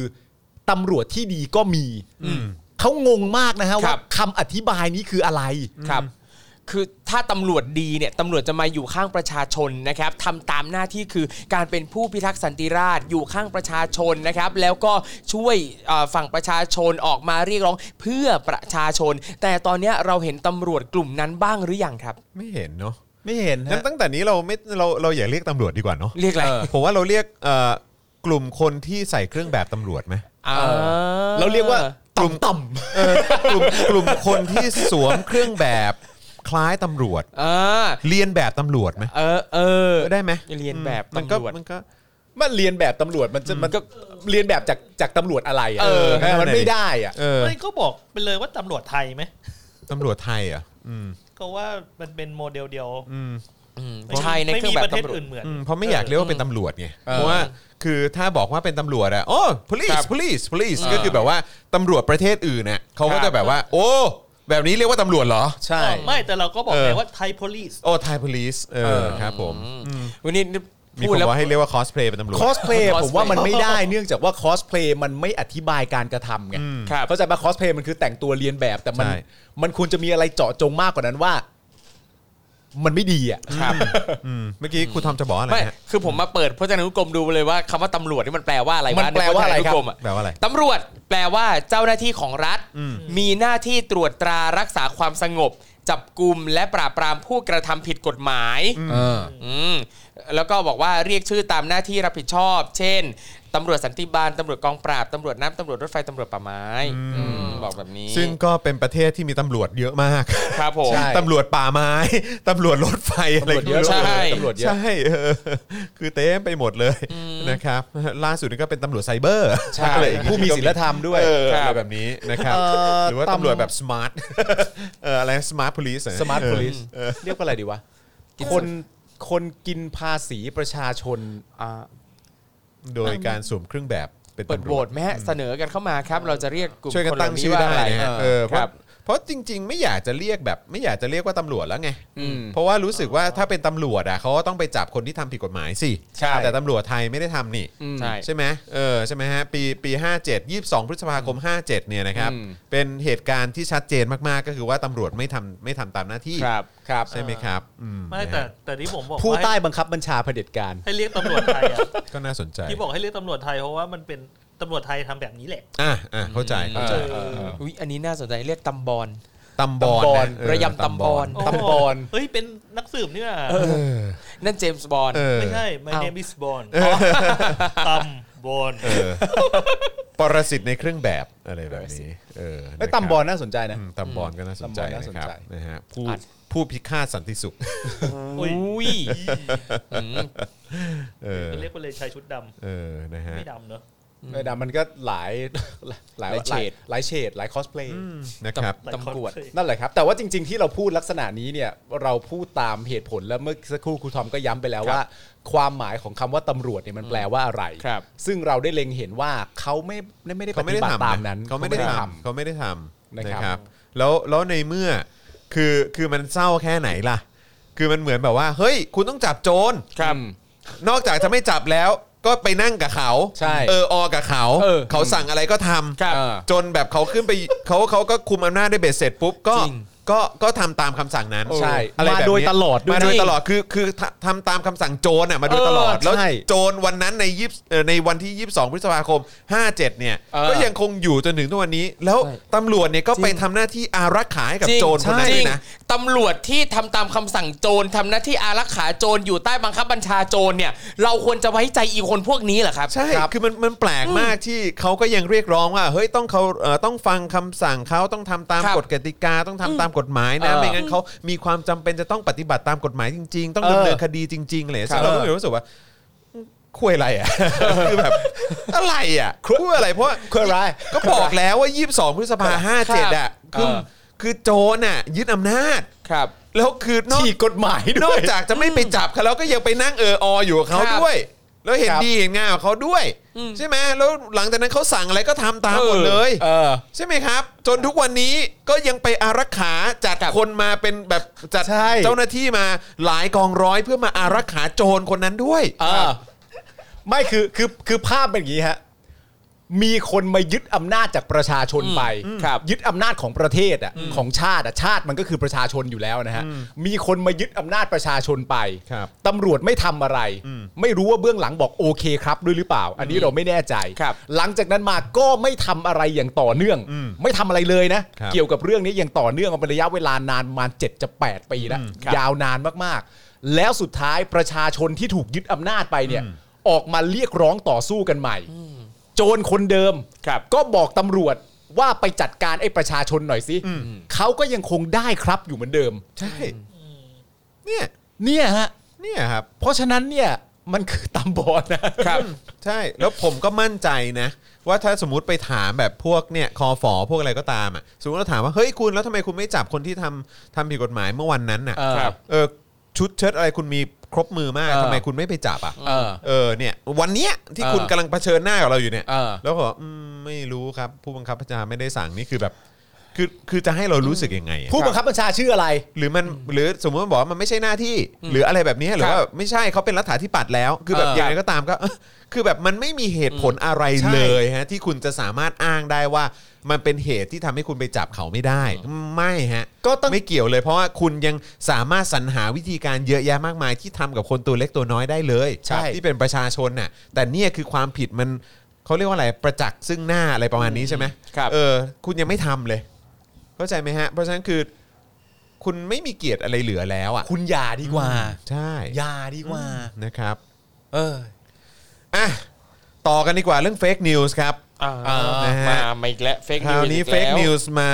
มีการโพสต์กันในเพจกองทัพภาคที่ 2 ด้วย ครับครับ นะครับนะฮะแม้ว่าภายหลังจะมีการลบออกนะครับนะฮะก็เป็นประกาศว่าอ่างเก็บน้ำลำเชียงไกรแตกครับครับ หลังศูนย์ต่อต้านข่าวปลอมระบุว่าเป็นข่าวบิดเบือน ยังไม่แตกนะ แค่ชำรุดเออกำลังเร่งซ่อมอยู่นะครับคือจากกรณีที่มีรายงานนะครับว่าพนังอ่างเก็บน้ำลำเชียงไกรแตกแล้ว เพราะต้องรับปริมาณน้ำที่เกินมาถึง 150%ครับทำให้ประชาชนอยู่ในภาวะเสี่ยงอันตรายสูงนะครับล่าสุดเนี่ยมีรายงานว่า รองอธิบดีกรมชลประทานเนี่ยต้องออกมายืนยันนะครับว่าอ่างเก็บน้ำลำเชียงไกรล่างนั้น ไม่ได้แตก ภาพที่เห็นเป็นแค่สถานการณ์ คันดินระบายน้ำขยายตัวเท่านั้น อ่ะดูภาพครับ ะ อ่ะมัน โอค เป็นยังไงครับ คันดินระบาย คันดิน น้ำขยายตัว อันนี้ใช่ไหมฮะ เออ ขอบคุณภาพจากไทยเพลสนะครับ ก็ ครัผคือบม ดินขยายตัว เออ ว่ะ นะฮะ ถ่ายสวย ยัง จัง ก็ยังไม่แตกนะ ตรงที่เป็นซีเมนต์อ่ะ thaipress.co นะฮะ แค่ เออยขายนะตัวครับ ว่าซะ นะฮะขอบคุณด้วยนะค คั รับ นดินระบายน้ำขยายตัวเหรอคครั รับบ อ๋ออันนี้เรียกว่าคันดินระบายน้ำขยายตัวอ๋อ เออ เป็นศัพท์เหรอฮะเนี่ย เออครับผม เป็นศัพท์ที่มันมีอยู่แล้วหรือว่าเพิ่งคิดนะครับ เป็นศัพท์ใหม่หรือเปล่า ในพจนานุกรมคำใหม่ ซึ่ง เออ ต่อมาเนี่ยเรื่องนี้ทำให้กระทรวง DES เนี่ยนะครับถึงกับต้องออกมาประกาศนะฮะอีกทางว่าข่าวนี้เป็นข่าวบิดเบือนครับแต่การประกาศว่าเป็นข่าวบิดเบือนนั้นเนี่ยนะฮะเกิดขึ้นหลังจากที่ข่าวนี้ถูกเผยแพร่ไปแล้ว ฮะ ตั้งแต่วันที่ 26 กันยายน ครับ ซึ่งหนึ่งในสื่อที่โพสต์ขยายเรื่องนี้นะครับ ก็คือเพจกองทัพภาคที่ 2 ครับ ที่มีการประกาศแจ้งเตือนด่วน ครับ โดยระบุข้อความว่าเขื่อนลำเชียงไกรแตกแล้ว เหมือนแบบเหมือน เออ เหมือนเหมือนเหมือนกรุงกรุง กรุง แตก ศรี แล้ว แตก เออ แล้ว นะครับ พี่น้องโคราช พระทองคำด่านขุนทศโนนไทย โนนสูงพิมาย รีบขนของหนีขึ้นที่สูงด่วน อ่างลำเชียงไกรล่างจะต้องระบายน้ำเพิ่มอีกมาก ตั้งแต่วันนี้จึงขอให้อำเภอด้านท้ายอ่าง ซึ่งมีตั้งแต่อำเภอโนนทะโนนไทย โนนสูง เมืองพิมายนะครับ เมืองแล้วก็พิเอ่อใช่ไหมอำเภอเมือง ใช่ ใช่ไหม ครับ อำเภอเมือง และเอ่อพี่ไม้เนี่ยนะครับลงไปเนี่ยแจ้งเตือนประชาชนที่อยู่ริมน้ำและที่ลุ่มต่ำให้เก็บทรัพย์สินสิ่งของจำเป็น ขึ้นไว้ที่สูงกว่าที่เคย ระวังติดตามมวลน้ำไหลเชี่ยวแรง ดูแลเด็กเล็กและคนชรา ผู้ป่วยติดเตียง แจ้งให้พี่น้องประชาชนได้รับรู้อย่างทั่วถึง ขอให้ติดตามและปฏิบัติตามคำแนะนำกรณีการอพยพแจ้ง ขอให้ไม่ต้องห่วงทรัพย์สิน แต่ควรห่วงชีวิตและการสูญเสีย ทั้งนี้เจ้าหน้าที่ตำรวจและฝ่ายปกครองจะมีการลาดตระเวน ตรวจตราป้องกันผู้ฉกฉวยโอกาสขโมยลักทรัพย์นะฮะเอ่อยังไงก็ให้ให้วางใจได้อะไรประมาณนี้นะครับ ซึ่งวางใจได้ใช่ไหมครับ คน เออ ตรวจตาเนี่ย เนี่ยคือเขาบอกว่าเนี่ยทรัพย์สินไม่ต้องห่วงนะครับ ให้ห่วงชีวิตและการสูญเสียก่อน ครับ แล้วก็ไม่ต้องห่วง ระหว่างนี้เนี่ยเดี๋ยวเจ้าหน้าที่ตำรวจแล้วก็ฝ่ายปกครองเนี่ยจะไปลาดตระเวน ไม่ให้ไม่ให้ของโดนขโมยแล้ว กันอะไรประ อ๋อ มาณนี้ อืมอ๋อโอเคก็ ในระหว่างที่น้ำมาเนี่ย ใช่ระหว่างน้ ซึ่ซึ่งจากข่าวเมื่อกี้ ครับ ก็เลยบอกว่าอ๋อให้วาง เออ ใจในตำรวจ ำใช่วางใจนะ เดี๋ยวตำรวจช่วยดูแล ใช่ ไอ้เรื่องสูญเสียทรัพย์เนี่ย ไม่ต้อง เา ห่วง เอาชีวิตตัวเองนำไว้ก่อนดีก ครั ว่า บผม เหมือนคที่รับ เขา ผม ชอบพูดกันก็คือว่า ครับ เงินไม่ตายก็หาใหม่ได้ เออ แต่สำหรับบางคนไม่ได้นะฮะ ใช่ครับผม โอนไม่ได้นะครับ อันนี้คือหลังจากที่บ้านนี่เละเทะไปแล้วใช่ไหม เละเทะไปแล้ว ก็ ครับ เออเอออะไรนะ ทุ่งนา เออ ไรสวนอะไรต่าง ใช่ ๆก็ หมด พังพินาศ อ่ะทีนี้ เหมือนกัน คุณผู้ชมตั้งใจฟังนะครับ หลังจากที่ผมกับครูทอมอาจารย์แบงค์และคุณจรเนี่ยวิเคราะห์ตำรวจให้ฟังเสร็จเรียบร้อย ครับ ในข่าวที่แล้ว เออ ครับ เขาก็บอกให้เราไว้ใจครับ เออ ว่าทรัพย์สินไม่เป็นไรเดี๋ยวตำรวจจะลาดตระเวนให้ เออเดี๋ยวเดี๋ยวเดี๋ยวคอยตรวจตราให้ เอ นะ ออันนี้สบายใจเลย ครับ เออครับ นะ ผม ฮะ เอาจริงพอพูดประเด็นนี้แล้วนึกถึงซีรีส์ของไทยอ่ะ Net Netflix ตอนนี้เรื่อง Bangkok Breaking อ่ะ อ๋อผมยังไม่ได้ดูเลย เออเขาก็พูดพูดถึงประเด็นแบบกู้ภัยอะไรเงี้ยที่แบบไปช่วยแล้วก็แบบ อ่า มีประเด็นเรื่องการแบบอ่าตบทรัพย์เงี้ย ครับ เออฉกอะไรต่างๆ พวกนี้ด้วย ครับ แล้วก็นึกถึงอันนี้เลยนะครับ นะฮะ อ่ะแต่ภายหลังโพสต์นี้นะครับก็ถูกลบออกไปนะครับ ครับผมไอ้เนี่ยพอเห็นว่าลบออกไปเนี่ยเอาจริงนะ สิ่งที่สงสัยก็คือว่า เอ๊ะ ความเฟกมันอยู่ตรงไหนนะ ใช่คิดเหมือนกัน ใช่ คิดเหมือนกันใช่คิดเหมือน ป กั ระ น เด็นไหนนะ คิดอยู่คนคิดประเด็นตรงไหนนะฮะวงได้หลายอันเลยนะเนี่ยเอาเอาปากกามาวงเอาปากกามาวงนี่เราก็อืมอ๋อต้องระ เฮ้ย เออเขื่อนเอ่ออะไรนะเขื่อนลำเชียงไกรแตกแล้ว เออ เนี่ยอันนี้หรือเปล่าหรือว่าต้องระบายน้ำเพิ่มอีกมาก ครับ อะไรอย่างนี้ เอ๊ะหรือว่าอะไรแบบว่าเอ่อมวลน้ำไหลเชี่ยวแรง ครับ อะไรแบบนี้ เอ๊ะหรือว่าตำรวจจะคอยลาดตระเวนตรวจตรา เออ เออไม่ให้มีผู้ฉกฉวยลักทรัพย์อะไรแบบนี้หรือเปล่า หรือประโยคนี้ขอให้ติดตามและปฏิบัติตามคำแนะนำมันมันเป็นยังไงหรือเปล่า เออขอให้ไม่ต้องห่วงทรัพย์สิน ครับ เอออะไรแบบนี้อันไหนเนาะ อันไหนเนอะ พาร์ทไหนที่เป็นเฟกนิวส์ ขอปากกาไฮไลท์เลยนะฮะ เฮ้ยพวกเธอ ไม่เนียนตรงไหนเอาปากกามาวงไม่เนียนตรงไหนเอาปากกามาวงสิ ตรงไหนอ่ะเออ นี่กูวงไปวงมากูไม่เห็นข้อความเลยตอนนี้ โอ้ยอ่ะอย่างไรก็ดีครับสำหรับความคืบความคืบหน้า เหตุคันดินพนังกั้นอ่างเก็บน้ำลำเชียงไกรตอนล่างที่ตำบลบันลังอำเภอโนนไทยจังหวัดนครราชสีมา มีลักษณะพังทลายลงอย่างภาพที่เราได้เห็นกันไปเนี่ยนะฮะสำนักข่าวไทยรายงานว่า ส่งผลให้มวลน้ำไหลทะลักท่วมพื้นที่ด้านล่าง ก่อนท่วมขยายวงกว้างไปอีกหลายหมู่บ้าน ครับ ครอบคลุมพื้น พื้นที่ 8 ตำบลของอำเภอโนนไทย และพื้นที่ใกล้เคียงอื่นๆครับ ซึ่งเจ้าหน้าที่ชลประทานนครราชสีมาก็ได้เร่งซ่อมแซมตลอดทั้งคืน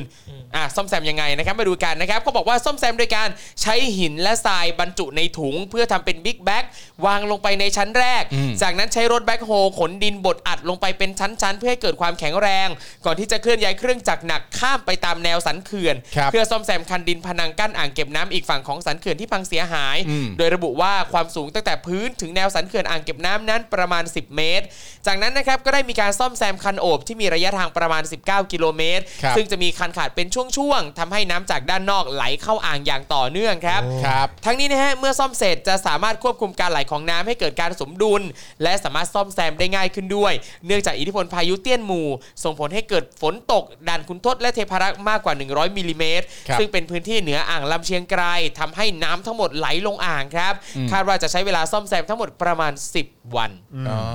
ซึ่งคืออย่างที่บอกไปนะครับว่า ครับ ไอ้ไอ้หัวข้อข่าวเนี้ยก็คือว่าไอ้โพสต์เนี้ยที่โพสต์โดยเพจกองทัพภาคที่2เนี่ยที่ ครับ บอกว่าเขื่อนลำเชียงไกรแตกแล้วเนี่ย ครับ นะครับก็คือทางเพจกองทัพภาคที่ 2เขาลบออก ใช่ นะเพราะว่า DE เนี่ยเขาออกมาบอกว่าเฮ้ยมันเป็นข่าวบิดเบือน อืม ใช่ไหมฮะ DES คือกระทรวงดิจิทัลเนี่ยเขาบอก ครับ เขาออกมาบอกว่าอันเนี้ยมันเป็นข่าวบิดเบือนมัน เพราะ ไม่จ มัน ริง ไม่ได้แตก ใช่นะครับนะฮะคือเขาเรียกว่าภาพที่เห็นเนี่ยมันเป็นแค่คันดินระบายน้ำขยายตัวเท่านั้น ใช่ ครับใช่ไหมครับนะฮะแต่ว่า นะฮะคือคราวนี้เนี่ย คือแม้ว่าทางกระทรวงดีนะครับแล้วก็รองอธิบดีกรมชลประทานเนี่ยจะยืนยันว่าอ่างเนี่ยไม่ได้แตก อืม นะครับ หรือว่าหรือหรือ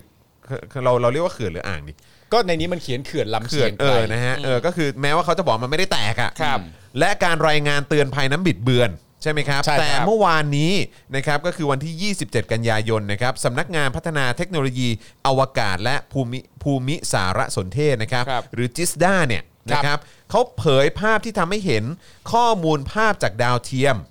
อืม นะครับของวันที่ 24 กันยายนและ 27 กันยายน ครับ ครับซึ่งเมื่อเทียบกันแล้วเนี่ยจะพบว่านะครับมีพื้นที่น้ำท่วมทางตอนล่างของอ่างเก็บน้ำลำเชียงไกรนะครับอำเภอด่านขุนทด จังหวัดนครราชสีมาที่ขยายวงกว้างออกไปอีกถึงราว 7,600 ไร่ครับ ซ้ายมือที่เราเห็นนี่คือวันที่ 24 ใช่ไหมฮะ ครับ ครับแต่พอวันที่ 27เนี่ยก็คือเห็นสีฟ้าๆนั้นใช่ไหม อืมนั่น ครับ น้ำนะ นั่นก็คือน้ำนั่นเองนะ ค ค รั รั บบ สามวันให้หลังนะฮะ ใช่ครับ ครั นะ บ ที่มันขยายวงออกไปกว่า 7,600 ไร่นะครับ ครับ ส่งผลให้พื้นที่ที่อยู่ทางตอนท้ายของอ่างเนี่ยซึ่งประกอบด้วยลำน้ำสาขานะครับพื้นที่ลุ่มต่ำพื้นที่ริมตลิ่ง มีระดับน้ำเพิ่มสูงขึ้นอย่างต่อเนื่อง ครับ ครับ อืม และนอกจากนี้เนี่ยจิสดาก็ได้วิเคราะห์ และจัดทำแผนที่ภาพถ่ายดาวเทียมนะครับ วันที่ 27เอ่อกันยายนเมื่อวานนี้ตอนประมาณ5โมง40เนี่ยพบว่าพื้นที่น้ำขังบริเวณบางส่วนนะครับของจังหวัดปราจีนบุรีสระแก้วและจันทบุรีนะครับรวมประมาณ 28,900 ไร่เนี่ยนะครับพื้นที่ส่วนใหญ่เนี่ยนะครับเป็นพื้นที่เกษตรกรรม เป็นพื้นที่ลุ่มต่ำด้วย ครับ นะครับนะเพราะฉะนั้นต้องได้รับผลกระทบอย่างหนักแน่นอน พื้นะที่ครับ ลุ่มต่ำที่เขาบอกให้หลีกเลี่ยงเนี่ยนะฮะ ใช่ ตามที่เพจของอะไรนะ จิส เพจ ดา ของเอ่อกองทัพภาคที่ อ๋อ สอง กองทัพ บอก โอเค ว่าเออต้องพื้นที่ลุ่มต่ำไม่ต้องหลี ครั ก บ เลี่ยง เอ่อคุณเดวิลบอกว่าอ่างไม่แตกแค่คันกั้นอ่างมันแยกตัวออกให้น้ำไหลสะดวก อ๋อโอเค ก็เป็นอีกความหมายหนึ่ง ใช่ครับ ครับ ไม่หรอกครับ ผม แต่ว่าทีนี้มันคือว่าประเด็นที่น่าสงสัยและอยากรู้ก็คือว่า เริ่มแรกสุดเนี่ยมันคือเพจของกองทัพภาคที่สองใช่ไหมครับ ที่ออกมาเป็นคนบอกกับประชาชนเองว่าเขื่อนลำเชียงไกรเนี่ยแตกแล้ว ครับ คือแตกแล้วเลยนะครับ อืม หลังจากนั้นเนี่ยกระทรวงดิจิทัลก็บอกว่า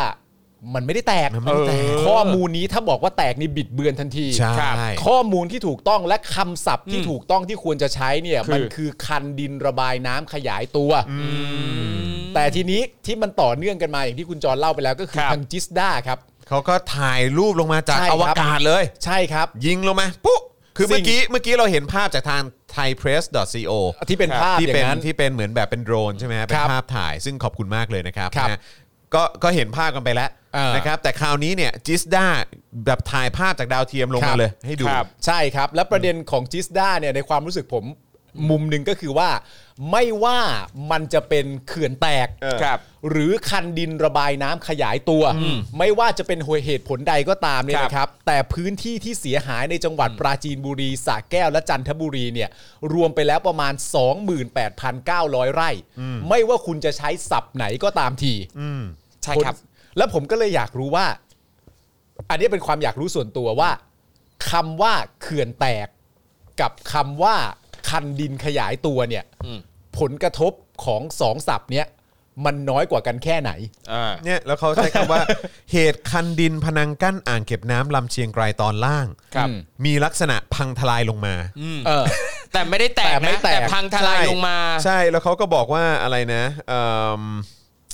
มีอะไรอ่ะ มีแบบอีกอันหนึงที่เขาบอกว่า ซ่อมแซมคันโอบที่มีระยะทางประมาณ 19 กิโลเมตร ซึ่งจะมีการขาดเป็นช่วงๆ ครับ ทำให้น้ำจากด้านนอกไหลเข้าอ่างอย่างต่อเนื่องหรืออะไรแบบเนี้ยคือแบบสรุปว่าคือมันไม่ได้แตกหรือ ครับ ว่ามันไม่ได้พัง แต่คือมันเสียหายอะไรแบบนี้ อ่า เหรอฮะคือเต็มที่คือมันแค่นั้น ใช่ คือ คือบอกว่าเขาอะมองว่าคำว่าแตกเนี่ยมันจะเป็นคำที่รุนแรงเกินไป เออ พอคนมาเห็นปั๊บ อุ้ยจะรู้สึกจะหนกหรือเปล่า เออคือใช้คำว่าแค่เสียหายก็พอ เออ แบบ งั้นใช้คำ ช่ไหมฮะ อื่นดีกว่า อ่า ถึงแม้ว่าผลกระทบเนี่ยมันจะเสียหายเลวร้ายไม่ต่างกัน แต่อย่างน้อย พอเราเรียกต่างกันปั๊บ อ่ะ ส่งผลด้านจิตใจ ใช่ เออ หรือว่าในความเป็นจริงแล้วความเสียหายของคันดินระบายน้ำขยายตัวเนี่ย ครับ ความเสียหายที่เกิดขึ้นก็อย่างที่บอกไปแล้วก็คือ 28,900 ไร่ แต่ถ้ามันเป็นเขื่อนแตกจริง ๆ เนี่ยมันอาจจะเสียหายเป็นแสนแสนๆไร่เลยก็ได้ อย่างนี้หรือเปล่า เออเป็นไปได้ ใช่ไหม ในในมุมของเขาเขาอาจจะนิยามเองว่า เอออุ๊ อุ้ยอันนี้เนี่ยมันแค่คันเรือขยายตัวไงถ้าแตกมันต้องยิ่งใหญ่กว่านี้นะ ใช่แต่ที่ผมอยากรู้ เออ ก็คือว่าสรุปแล้วเนี่ยเพจกองทัพภาคที่สองเนี่ยส่งเฟกนิวออกมาหรือเปล่า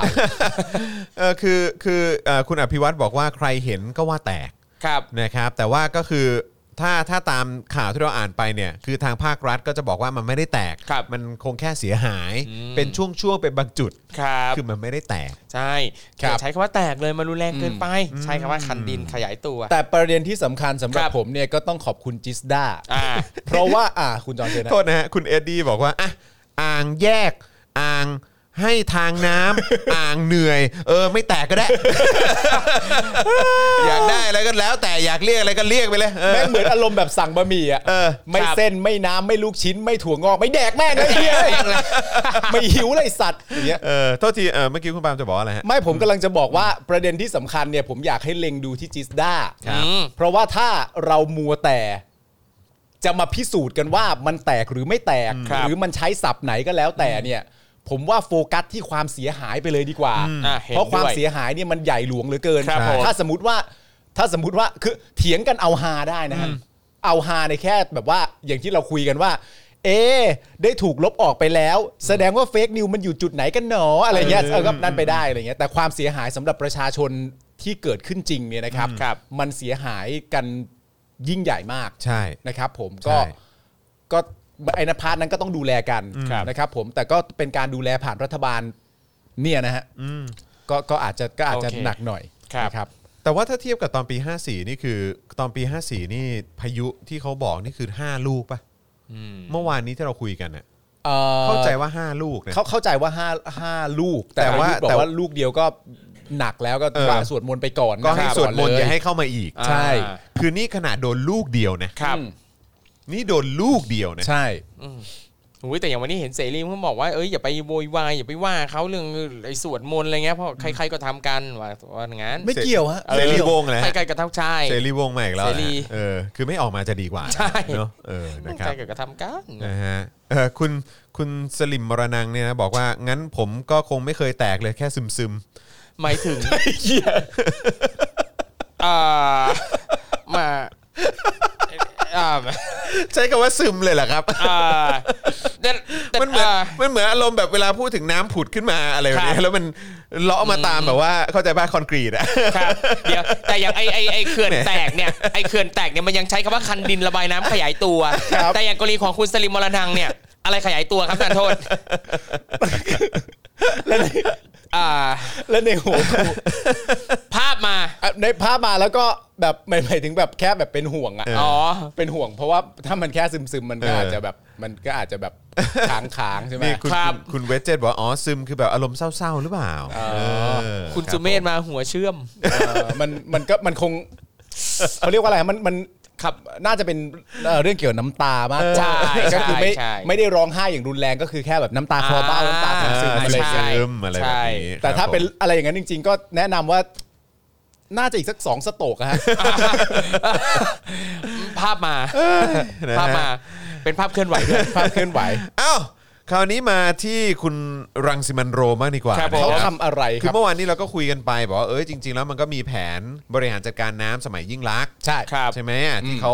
ที่เขาก็ตั้งใจว่าจะไม่อยากให้มันเกิดขึ้นอีก คำพูดเขาคือแบบเบ็ดเสร็จ เออเบ็ดเสร็จก็คืออยากจะอยากจะจัดการให้มัน ครับ เบ็ดเสร็จ เพื่อที่ว่าเวลาเกิดพายุเกิดน้ำท่วมอะไรต่างๆเหล่านี้มันจะได้ไม่รุนแรงเท่ากับตอนปี 54 ครับผม ใช่ไหมครับแล้วหลังจากนั้นพอคอสชเข้ามา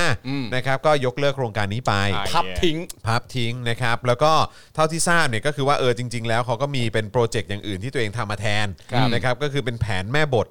การบริหารจัดการน้ำ 20 ปี ที่เข้ามาแทนที่ ครับ นะครับเดี๋ยวสักครู่เดี๋ยวเราจะมาดูรายละเอียดกัน ครับ นะครับแต่คราวนี้มาฟังมุมมองของคุณโรมก่อนดีกว่าว่า ครับผม เขามีความเห็นยังไงกันบ้างกับเอ่อเงิน 2.9 แสนล้านที่ถูกใช้ไปในเวลา 7 ปีนะครับ ครับ เอ่อนะฮะที่รัฐบาลของประยุทธ์เนี่ยนะครับมาใช้ในการแก้ปัญหา ครับผม นะครับเมื่อวานนี้เนี่ยมีรายงานนะครับว่ารังสิมันต์โรมครับนะฮะจากพรรคก้าวไกลนะครับโพสต์ Facebook วิจารณ์ศักยภาพการจัดการแก้ปัญหาเรื่องน้ำและอื่นๆ ของรัฐบาลพลเอกประยุทธ์นะครับโดยระบุว่า ตลอดระยะเวลา 7 ปีที่ผ่านมาภายใต้การปกครองของพลเอกประยุทธ์ และพวกพ้องที่รวมศูนย์อำนาจอยู่ในหมู่ทหาร ประเทศไทยต้องประสบ พบเจอกับภัยพิบัติหลากหลายรูปแบบ ไม่ว่าจะเป็นโควิด -19 ฝุ่น PM 2.5 ลัมปี้สกินนะครับ อันนี้ก็คือโรคระบาดในปศุสัตว์นะครับอัคคีภัยทั้งในป่าและในเมือง อ่า เออนะครับ อ๋อใช่ใช่ใช่ ที่ต่างพิสูจน์ได้เห็นว่ารัฐบาลนี้ที่อ้างความมั่นคงเหนือสิ่งอื่นใด ละเมิดสิทธิ์นะฮะลิดรอนเสรีภาพประชาชนอยู่ทุกวี่ทุกวันในนามของความมั่นคง กลับไม่ได้มีน้ำยาอะไรดีกว่ารัฐบาลอื่น ๆ ในการแก้ไขหรือป้องกันภัยพิบัติเหล่านี้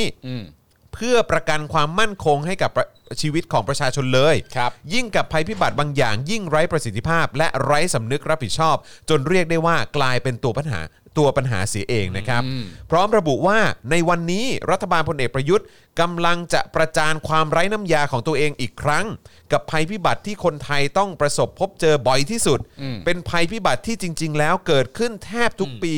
ภายใต้รัฐบาลพลเอกประยุทธ์ ครับ ทั้ง ครับ ในภาคเหนืออภาคอีสาน ภาคกลาง และภาคใต้ นั่นคืออุทกภัย ที่รอบนี้เกิดขึ้นพร้อมกันนับ 10 จังหวัดในพื้นที่ภาคอีสาน ภาคกลางตอนบนและตอนล่าง ครับ และยังต้องติดตามต่อไปว่าจะกระทบกรุงเทพและปริมณฑลมากขนาดไหนนะครับ สสโรมยังระบุอีกนะครับว่าเมื่อคราวน้ำท่วมใหญ่ปี 54 รัฐบาลคุณยิ่งลักษณ์ชินวัตรในขณะนั้น ที่เพิ่งเข้ามาปฏิบัติหน้าที่ได้ไม่นาน มีเวลาเตรียมตัวเนี่ยไม่ถึง 1 เดือนด้วยซ้ำค ค รั รั บบ นะฮะถ้าจำกันได้ก็คือ ครับ เข้ามารับตำแหน่งไม่ถึงเดือนมั้ง แป๊บเดียวปั๊บ แป๊บ มา เดียวนะ เลย แล้วก็ อะ น้ำมาเลยนะครับ ครับ แต่พลเอกประยุทธ์เนี่ยในปีนี้เนี่ยนะครับยังเออเออโทษทีฮะแต่พลเอกประยุทธ์เนี่ยในปีนั้น ครับ ตอนที่ท่วมเนี่ยนะครับ อ่า ยังเคยไปเดินลุยน้ำด้วยกันกับคุณยิ่งลักษณ์เลย เราเห็นภาพกันแล้วนะวันนี้นะ เออ เยอะแยะมากมายนะ นั่งฮอนั่งรถ เออ นั่งอะไรกันไปใช่ไหมแล้วก็ไปแบบอะไรลุยน้ำอะไรด้วยเนี่ย ใช่ก็ที่มีประชาชนถามว่า เอ้า จริง ๆ ก็ลุยเป็นนี่ เออ ใช่ นะครับก็คือตอนปีนั้นเนี่ยพลเอกประยุทธ์ยังเคยไปเดินลุยน้ำกับคุณยิ่งลักษณ์เลย ครับ บัดนี้เนี่ยอยู่ในอำนาจมาแล้วกว่า 7 ปีครับ ครับ เคยมีอำนาจสูงสุดขนาดว่าสั่งอะไรก็ได้ไม่ผิดกฎหมาย โอ้โห นะครับ งบประมาณเอาแค่ในปี 60ถึง64 นะครับ 4 ปีเนี่ยนะครับ ครับ ที่มีแผนงานบูรณาการบริหารจัดการทรัพยากรน้ำช่วงปีหลังๆสุดเนี่ยนะครับมีพลเอกประวิทย์นะครับมาเป็นหัวเรือใหญ่ด้วย โอ้โหเรื่องใหญ่มากเลยฮะ ใช่ก็ ครับ ใช้ไปแล้วเท่าไหร่รู้ไหมครับ เท่าไหร่ครับ 296,780 ล้านบาทครับ โอ้โหเรือไม่ล่มไม่รู้ว่าไงนะครับ 296,780 ล้านบาทครับ ครับ นะฮะคือประยุทธ์ใช้แล้วก็ยังมีประยุเอ่อประวิทย์เนี่ยมานั่งคุมด้วย ใช่ นะครับใช้ไป 290,000 ล้านบาทครับ ครับ และที่สำคัญนะครับคือผ่านประสบการณ์น้ำท่วมมาแล้วหลายต่อหลายครั้ง เห็นภาพบ้านเรือนจมบาดาล เห็นผู้คนต้องขนของหนีน้ำมาแล้วมากมายนะครับก่อนจะทิ้งท้ายว่า ผมขอบอกอีกครั้งว่า รัฐบาลแบบนี้มีไว้ต่อไปก็มีแต่จะเป็นภาระ เพราะสิ่งที่พลเอกประยุทธ์และพวกทำได้ดีที่สุดก็คือโทษ และทิ้งประชาชน ให้อยู่กับความผิดและความเดือดร้อนที่พวกเขาไม่ควรต้องแบกรับ ชีวิตประชาชนมีค่าเกินกว่าที่จะมาฝากไว้กับรัฐบาลที่ไร้ประสิทธิภาพ ไร้สำนึก และไร้น้ำยาเช่นนี้ครับ ชัดเจนตรงใจ โคตรตรง โคตรตรงเลยนะฮะ แล้วจริง ๆ จะเอ่อ จบเลย จริง ๆ ถ้าสมมติว่าจะบอกว่าคุณรังสิมันโรมพูดแรงเนี่ย ครับ ผม ไม่ ว่า เลย ถ้าเทียบกับสิ่งที่ประยุทธ์ทำเนี่ย อันนี้ถือถือว่าแค่ตรงประเด็นนะฮะ ครับ ไม่ได้ถือว่าเป็นการพูดที่แรงนะฮะ ใช่ แค่พูดแล้วมันตรงกับ ครั ค บ วามจริงเฉยๆ โชะโชะโชะ ใช่ฮะ โชะโชะโชะ แผน ครับ ที่ว่าเนี่ยเป็นชื่อว่าแผนงานบูรณาการบริหารจัดการทรัพยากรน้ำเลย ค นะ รับ เฮ้ยมี I.O. มาแล้ว I.O.Y บอกว่าจอนนั่งคุยเพื่อแก้น้ำท่วมเหรอ อ่า อุ้ยไอโอมาแล้วเร็วเร็วๆๆมาเพิ่ม engagement ให้เราเร็ว นี่เม้นด้วยแล้วก็เข้ามาดูด้วยนี่ทำให้ยอดเราเพิ่มขึ้นนะเนี่ยขอบคุณ เย้ นะครับ เดี๋ยวเดี๋ยวเดี๋ยวเดี๋ยว กูวางสคริปต์แป๊บนึง เฮ้ย เดี๋ยวถึงขั้นวางสคริปต์ ใช่ เดี๋ยวนะชื่อเขาก็ I O ไอ Y โอ เลยนะ วายเออ IOY ครับผมเอ้ยไอโอวายโอเค Y นี่คือมาจากสงสัยในการมีอยู่ของตัวตนคุณเองหรือเปล่า วายเนี่ย มันแปลว่าทำไมนะ เออครับผม เออ เออ ถ้าคุณจะกำลังจะตั้งคำถามว่า ครับ กูเป็น I.O. ทำไม เออ เออ กูไม่รู้เออมึงยังไม่รู้เลยว่ามึงเป็น เงิน I.O. ภา ทำ ษี ไม ประชาชน ครับ มึงยังไม่รู้เลยว่ามึงเป็น I.O. ทำไมอ่ะ ใช่แล้วไอโอวายอย่าเพิ่งไปนะมาเม้นกันก่อน เไม่ อย่าเพิ่งดิ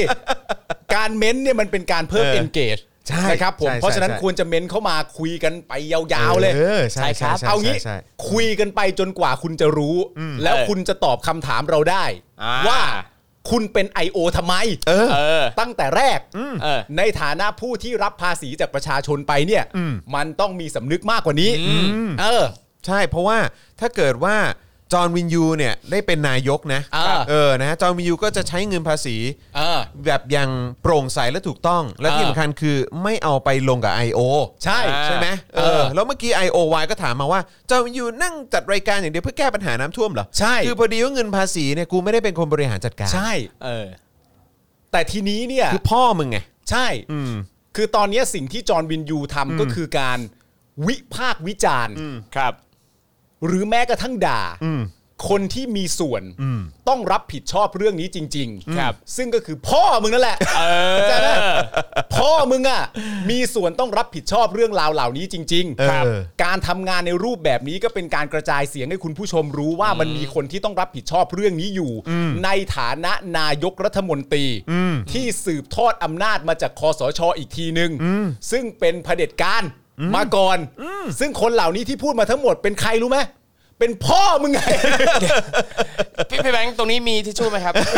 ก็จะจะมาซับน้ำตา I.O. ซับน้ำตาให้น้อง I.O. ใช่แล้วถ้าเกิดว่าจะแล้วถ้าเกิดจะมี I.O. แบบกระจอกกระจอกแบบนี้มาแล้วกูขอโคศกน้ำผึ้งได้ไหม เออ โคศกน้ำผึ้ง เออได้ไหมใช่ไหมเขาเรียกว่าโคศกน้ำผึ้งใช่ไหม ใช่โคศกน้ำผึ้ง โศก ทีมโคศกน้ำ ที ผึ้ ม ง โคศกน้ำผึ้งมาดีกว่าน่าจะพูดจารู้เรื่องมากกว่า ใช่ นะครับนะแต่ว่าก็สงสัย IOY ไปแล้วแหละเออนะครับนะ วายนี่คือวายชีวานะครับ วายชีวานะครับ วายวอด โกรธใช่ไหมโกรธหรือเปล่า สู้ๆนะครับ น้อง I.O. ซื้อๆนะครับ เทปโกจะฮันละฮอฟ ขอบคุณมากที่มาช่วยแบบว่าเพิ่ม engagement นี่ฮอฟ จากใจเลยนะ กูยังมีอีกตับใหญ่ ๆ เลยนะ แต่ กลัว มึง แล้ว ไม่อยู่แล้วอ่ะ ไม่อยู่ไงเออ แม่งเงยอุตส่าห์วางสคริปต์ โอ้ อ อุตส่าห์อุตส่าห์จะจะมาบริการแล้วนะ เออ เออบริการให้ถึงที่โถ เอาแล้ว เอาแผนแม่บทดีกว่า รีบ แต่นี่ วิ่งไปฟ้องนาย แต่นี่มันชัดอีกแล้วนะเนี่ย เออ ครับ คือ IO เนี่ยมันก็เป็นตัวแทนของกองทัพใช่ไหม เออแน่นอนดิ อืมซึ่งก็ทำให้เห็นถึงว่าคือ I.O. อ่ะเวลามาปุ๊บแล้วก็แบบเอ๊ะแล้วก็ไปอ่ะ อ่า เออก็คือเพราะมันไม่กล้าอยู่ต่อ ก็คือแปลว่ามันไม่มีความกล้าหาญ ไม่ ไง หรือหรือไม่คือบรีฟที่รับมาก็คือโพสต์แคปเสร็จจบงานแล้วไง อาจจะแค่นี้ ไป ให้ คิดเงินแล้วตอนนี้ เออ คือคือให้คือให้ทำสันดานเนี่ยไม่ใช่แบบทหาร ใช่ นะ แต่ให้ เออ ทำสันดานแบบผู้ก่อการร้าย เออ ใช่ก็คือใช้วิธีการแบบกอริลลาวอ r แฟร์ เออ ไม่ผมถามจ ใช้ ริง ยุ ๆ ท นะ ธยุทธวิธีกองโจร ครับ ผม เออ ผมงงมากเลยนะคนอย่างคุณ IOY เนี่ย พ่อเป็นเผด็จการแต่เสือกขี้อวดอ่ะ เออ พ่อมึงเป็นเผด็จการ เอ นะ อ แต่มึงเสือกอวดอ่ะ เออ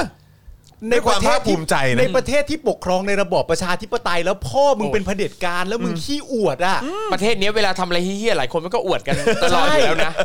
แต่ไอเนี่ยมันอวดจากเงินภาษีประชาชนอีกทีนึงอะ อ่าๆ ไอไอโอวายซึ่งไม่รู้ว่าตัวเองเป็น I.O. ทำไมเนี่ย โอ้ โอ้โหย เออหนักหนักหนัก ๆเดี๋ยวนะไอโอไวหรือจริงๆเขาแบบร้องร้องร้องเพลงป่ะไอที่มันตอนเด็กๆโอไวโอไวโอไวโอไวโอไว อ๋อจริงๆมึงเต้นในผับมาใช่ไหม เออเลย I love the song oh why oh why oh why อันนี้แสดงว่าเอานี้ด่าไม่ได้แสดงว่ามีหัวคิด เออ ฉันตัดสินใจแล้วว่าฉันชื่นชอบเผด็จการ เออ แล้วกูจะทำหน้าที่เป็น I.O. แล้วก็ทำลายล้างไอ้พวกอะไรฝั่งประชาธิปไตยกูจะทำลายล้างมันกูจะตั้งชื่อว่าอะไร เฮ้ย เด็กๆ กูเคยไปผับ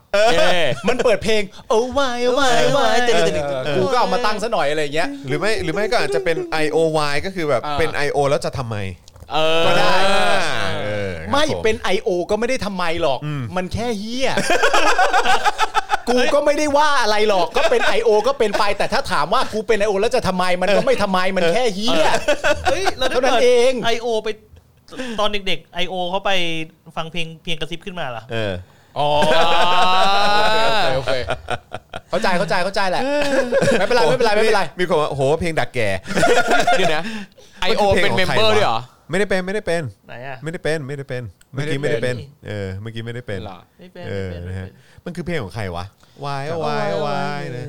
เออ จะเซิร์ชอีกแล้ว มันไม่รู้ชื่อนักร้องเลยอ่ะ เออจะเซิร์ชอีกแล้วอ่ะแต่จำได้ว่า ดึงดึงดึงดึงดึงดึงดึง ผมผมได้ยินครั้งแรกจากหนังเรื่อง Bad Boy อ่า เคยได้ยินเพลงนี้ครั้งแรกจาก Bad Boy ภาคภาคหนึ่งนะฮะ ครับผม ภาคหนึ่งนะฮะเออครับผม เอ้า ได้คิงเฮ้ย นี่ก็หาจริงใช่ไหมเนี่ย หาไม่แล้วแล้วคือแล้วชื่อเพลงอ่ะเราก็ไม่รู้ด้วยนะ ไม่รู้ แล้ว ต้อง สิ่ง มีเป็นเนื้อ สิ่งที่ลองคือเราผมลองเพลงว่าเพลงเวนวักโอวายอ่ะ เออเออ แล้วมันก็มีมีขึ้นมาเยอะมากเลยที่คนมาหาแบบเดียวกันว่าเพลงโอวายโอวายโอ วาย มันชื่ออะไร ไม่มันทำได้จริง ๆ นะ คุณไทนี่อ่ะ เออ เคยอยากฟังเพลงภาษาจีน เออ ของคุณหวังลี่หม อ่า แล้วก็พิมพ์คำร้องเป็นภาษาจีนอ่ะ แล้วก็เจออ่ะจะเอ่อเออผมจำไม่ได้มันคืออะไร เออเออ แต่ก็เจออ่ะก็เก่งมากเลย เออ คุณผู้ชมครับ อาจารย์แบงค์เลือกให้หน่อยครับ มีคนตามหาเจอแล้วว่าจอห์นแว่นฟ้าคือวันไหนครับ อ่า สุดยอดจริง ๆ ครับ ลาลาอะไรเมื่อกี้เห็นชื่อเพลงชื่อลาลาใช่ไหม นี่ครับ ไปลองย้อนมาครับ ตำนานแว่นฟ้าของพี่จอนไซขอบพี่ปาล์มเล่าไว้วันที่ 7 ตุลา 20 ครับโอ้โห ช่วงท้ายๆเลยนะค ค รั รับ บผมคุณ คุณ 0710 นะครับ ครับ นะต้องขออภัยตรงชื่อต้นนี่อ่านไม่ออกนะฮะ ฮะ เออ0710 นะครับ ขอบพระคุณมากเลยนะครับ อุตส่าห์ไปหามาให้นะฮะ จอนแว่นฟ้าไซคลอปใช่ไหมฮะ ใช่ครับ เออ นะครับ 7 ตุลา 2020 ครับ ครับ นะฮะ ลองไปหาดูนะครับ ขอบพระคุณมาก ๆ เลยนะครับ ไม่แล้ว I I O Y กูอยู่ไหนเนี่ย I O Y กูอยู่ไหน เขาบอกว่า เนี่ย ไปแล้ว ไอโอวาย do I have to be here หรือเปล่ายังงงอยู่ เขาบอกชื่อเพลงลาลาไลส์ อ๋อ เออลาลาไลส์ อ๋อ หรือ โอ เปล่า วายโอวายโอวายตื่นดื้อดื้อละละละละละละ เออเอออะไรประมาณเนี้ย ติ๊งติ๊งติ๊งติ๊ง จริงเหรอเป็นของ ติ๊งติ๊งติ๊ง อ๋อไดนาคิงเหรอฮะ อ๋อแล้วครั อ๋ บ อ อ๋อครับผมนะฮะ ใช่อะครับ แดน่าคิงอ่ะอ่ะอ่ะละละละลาย เออ ละละลาย ละละละลาย ละลาย ไปออกเพลงละละลายของแดน่าคิง เออคุณคุณซอนหรือชอนนะฮะเมืองมีนบอกว่าถามไรตอบได้หมด แฟนรายการนี้สุดยอด จริงๆนะครับ จง แฟนรายการ คบ เราน่ารัก จง มากนะครับ ฮแล้วก็ยังตามหาตามหาเอ่อตอนจอห์นแว่นฟ้าได้ด้วยนี่ก็ ได้ สุด ครับ จริงนะครับ ครับ สุดจริงนะครับ คุณ IOY ผมขออีกประมาณสักสองคอมเมนต์ได้ไหม เพื่อเพิ่มเพิ่มยอด เอ ให้อะ อ ไรเงี้ย นะช่วยมาเพิ่ม engagement ให้เราหน่อย ได้นะ เอ ครัอนะครับขอบคุณ บ มาก อ้าวเมื่อกี้เนี่ยนะครับก็คือเอ่อคุณโรมเนี่ยเขาบอกว่าเนี่ยนะเอ่อไอแผนบริหารจัดการที่คอสชใช่ไหมฮะเขาตั้งขึ้นมา ครับ ใช่ไหมหรือว่าแบบพวกประยุทธ์เขาจัดขึ้นมาเนี่ยเออนะครับแล้วก็ประยุทธ์ก็ดูแลตรงพาร์ทนี้ แล้วก็ ครับ ล่าสุดนี่ก็พลเอกประวิเอ่อพลเอกประวิทย์เนี่ยก็มาเป็นหัวเรือใหญ่ ครับ ในการบริหารจัดการด้วย ซึ่งก็ใช้งบไปแล้วกว่า 296,000 ล้านบาทครับนะครับ งั้นเรามาดูกันหน่อยดีกว่าไอ้แผนแม่บทการบริหารจัดการน้ำ 20 ปีที่มันมาแทนแบบแผนของรัฐบาลยิ่งรักษณ์เนี่ย อ่ามั มันเป็นยังไงครับ ครับผมอ่ะ นะฮะ กรณีน้ำท่วมใหญ่ที่กำลังเป็นวิกฤตอยู่ในขณะนี้นะครับทำให้หลายคนเริ่มย้อนกลับมามองแผนบริหารจัดการน้ำที่มีอยู่ว่าเป็นยังไงนะครับ เพื่อพิจารณาเข้าไปถึงต้นตอของปัญหานี้ให้ลึกถึงระดับโครงสร้าง เพราะภัยพิบัติลักษณะนี้เนี่ยไม่ใช่ครั้งแรกที่เคยเกิดขึ้นนะครับหลายคนน่าจะยังจำกันได้นะครับ ว่าหลังจากที่รัฐบาลภายใต้คณะรักษาความสงบแห่งชาติ หรือว่าคอสชได้เข้ามาบริหารประเทศ เมื่อปี 2557 นั้นนะครับก็ได้มีการยกเลิกแผนบริหารจัดการน้ำ3.5 แสนล้านบาทของรัฐบาลยิ่งลักษณ์ไป ครับ และได้มีการแต่งตั้งคณะกรรมการกำหนดนโยบายและบริหารจัดการทรัพยากรน้ำขึ้น เมื่อวันที่ 3 กรกฎาคม 2557 ครับ โดยมีพลเอกชัดชัยสาริกัลยะเป็นประธาน เพื่อจัดทำแผนยุทธศาสตร์บริหารจัดการน้ำปี 2558 ถึง 2569 นะครับ ก็คือ 10 แผน 12 ปี ขึ้นมาแทนที่ครับ ซึ่งคณะรัฐมนตรีเนี่ยได้อนุมัติใช้แผนเมื่อวันที่ 7 พฤษภาคม เฮ้ย 58 โดยหืม โทษนะฮะ ครับ คือเขาอนุมัติให้ใช้แผนนี้ตั้งแต่ปี 58 แล้วเหรอฮะ ครับ ใช่ อนุมัติตอน 7 พฤษภาคม 58 ครับ 9 60 ครับ ใช่ไหมหกหนึ่งหกสองหกปี ใช่ โดยให้คณะกรรมการทรัพยากรน้ำแห่งชาติที่มีพลเอกประยุทธ์เป็นประธาน ครับ นำแผนยุทธศาสตร์ดังกล่าวไปปฏิบัติ อ๋อโอเคงั้น อ่า คุณรู้แล้วแหละ คือมันมันเป็นคำตอบมาจากไปเออเอ่อเป็นไปเป็นประโยคถัดไปอ่ะ ถูกต้อง คือ ถูก เพราะตอน ต้อง ที่แรกก็โอ้ยเขาอนุมัติให้ใช้แผนนี้ตั้งแต่ปี 58 เนอะ ใช่ครับ เฮ้ย อ๋อ แต่กู อ่า ลืมไป ไอ้เหี้ยดู ครับ ดูหัวหน้าด้วย เพราะเราก็ลืมไปว่ามาตั้งแต่ปี 58งั้นมันก็น่าจะเวิร์กแล้วสิ ใช่ อ๋อ แต่ลืมไป นี่ไง ว่าประธานเนี่ยก็คือประยุทธ์จันทร์โอชา ถูก อ่ะที ต้ นี้ อง ทีนี้ โอเค ถ้าถ้าจะไม่เวิร์กก็จะไม่น่าแปลกใจนะ อ่ะครับ อ่า ผม โอเค ม โอเค แต่ต่อมาครับภายหลังจากที่รัฐบาลได้มีการจัดทำยุทธศาสตร์ชาติ 20 ปี ครับ นะครับ จากการที่พรบการจัดทำยุทธศาสตร์ชาติ พศ 2560 มีผลบังคับใช้เมื่อวันที่ 1 สิงหาคม 60 เนี่ยนะครับ ได้นำมาสู่สิ่งที่เรียกว่า แผนปฏิรูปประเทศ 11 ด้านอ่า โอ้โห แล้วก็อย่าลืมนะฮะว่า ครับ คนคนหัวเรือ หัวเรือเนี่ยก็คือประยุทธ์จันทร์โอชา ครับผม นะครับที่เขาจะพาพวกเราไปปฏิรูปประเทศ 11 ด้านด้วยกัน ใช่ครับ ซึ่งไอแผนปฏิรูปประเทศ 11 ด้านเนี่ยนะครับทำให้เกิดการปรับปรุงแผนแม่บทการบริหารจัดการทรัพยากรน้ำ 20 ปี 20 ปีเลยนะ ใช่ครับ ยาวไปตั้งแต่ปี 61 ถึง 80 นะครับ ถึง 61 ถึง 80 น่ะ นานจิบะ คือแบบเราจะเกษียณกันแล้วอ่ะ นี่เราใช้เวลา การบริหารจัดการน้ำกัน 20 ปีเลยเหรอครับเนี่ย ครับผม แล้วไม่ถ้ามันจะนานขนาดนี้ทำไมไม่ใช้แผนของยิ่งลักษณ์ต่อไปเลย ใช่ เออนั่นน่ะดิ เออ เออ คือ มัน คิดแผนอะไรยาวๆ ไม่ได้คิดเผื่อตัวเองตาย อ๋อ ก่อน คือไม่สามารถใช้ได้ เพ เพราะ ราะ ว่า ว่านั่นเป็นแผนของหญิงชั่วเร่ขายชาติ แผนของไอ้คนชั่วจำ เอน อ ำข้าว คนที่มันคอยเร่ขายที่ดิน ใช่ ให้ต่างชาติ และที่สำคัญอ่ะมันยังเป็นน้องของไอ้อีกคนหนึ่งด้วย ใช่ มันเลวทั้งตระกูล มัน เออ แล้วแต่กูเนี่ยมันต้องออกไปจากประเทศ มันไปจับมันหรอก หมายถึงตระกูลไหนนะฮะอ๋อ จัน อ๋อ เออ โอเค นู่นเขาไม่ได้อยู่ในประเทศนี้ อ๋อโอ ไป เค แล้วไปแล้ว อ๋อโอเค ขา ได้ บินไปแล้ว ครับผม ครับ วันนี้วันอังคารใช่ไหม ครับ ฮะเดี๋ยวก็เจอครับ เอ้ยโอเคได้ ครับ นะครับ เดี๋ยวเจอกันนะครับ ร่างแผนแม่บทข้างต้นเนี่ยนะครับ เสนอไว้โดยสำนักงานทรัพยากรน้ำแห่งชาติครับ มีชื่อเดิมตั้งแต่ปี 60 นะครับว่าสำนักงานบริหารจัดการทรัพยากรน้ำแห่งชาติ แต่ว่าภายหลังเนี่ยก็มาเปลี่ยนชื่อเป็นสำนักงานทรัพยากรน้ำแห่งชาติอ่ามาเปลี่ยนตอนปี 61นะฮะผ่านไป เปลี่ยน ปี ทำไมอ่ะ ันเป็นอะไรกันนะ เปลี่ยนสำนักงาน ชื่ ทรัพยากร ตั้งชื่อ น้ำ แล้วก็ แห่ อี งชาติ พวกชื่อย่งชื่อย่อนี่ก็วุ่นวายไปหมด ครับ เออเสียเวลาอยู่กับอันเนี้ยกูว่า เออ เสียเวลาเป็นวันๆเป็นเดือนๆเลยแหละ ใช่ เฮ้ยมึงดูหัวเรือด้วย อ่าโอเค รู้เรื่องนะครับ มีเขาบอกว่ามีฐานะเป็นองค์กรกลางด้านน้ อ่า ำ น นะครับที่ตั้งขึ้นตามคำสั่งม .44 ของคอสช โดยให้เหตุผลว่าเพื่อให้การบริหารจัดการทรัพยากรน้ำเป็นไปอย่างบูรณาการ ขึ้น จ้ะ ขึ้นตรงต่อรัฐมนตรีอ่า ขึ้นตรงต่อนาน าย ย ก กรั เล ฐ ย มนตรีเลย ใช่เออ ขึ้ ขึ้น น ต ต ร รง งต่อต่อานนาย ย ก ก รัฐ เล มน ย ตรี ขึ้นตรงต่อนายกซึ่งนายกคือใคร อ้าวเนี่ย ประยุทธ์ไง ข้อดีไงมันมีข้อดีคืออ่านายกเนี่ยจะได้มีอำนาจระดมสรรพกำลัง และตั้งศูนย์เฉพาะกิจ โอ้ย เวลาเกิดปัญหาอะไรมาจะได้สั่งการได้เลย ไม่ต้องแบบหลายทอดไงเนี่ย เราต้องคำนึงถึงข้อดี นี่วางแผนไว้ดิบดีขนาดนี้ ใช่ มาตั้งแต่ช่วงปี 58 59 60 เนี่ยแบบนี้เนี่ยถูกต้อง น้ำต้องไม่ท่วมแล้วเหรือมั้ง ไม่ท่วมวาง เนอะ แผนมาดี วางแผนไว้ดีขนาดนี้ใช้งบไปตั้งเยอะ ใช่ เฮ้ยเดี๋ยว เกือบ ฮะ 3แสนล้าน มึงดูหัวเรือด้วย เออว่ะ ใช่ ลืมไป ซึ่งนี่ไงการที่น้ำท่วมในปีนี้เนี่ย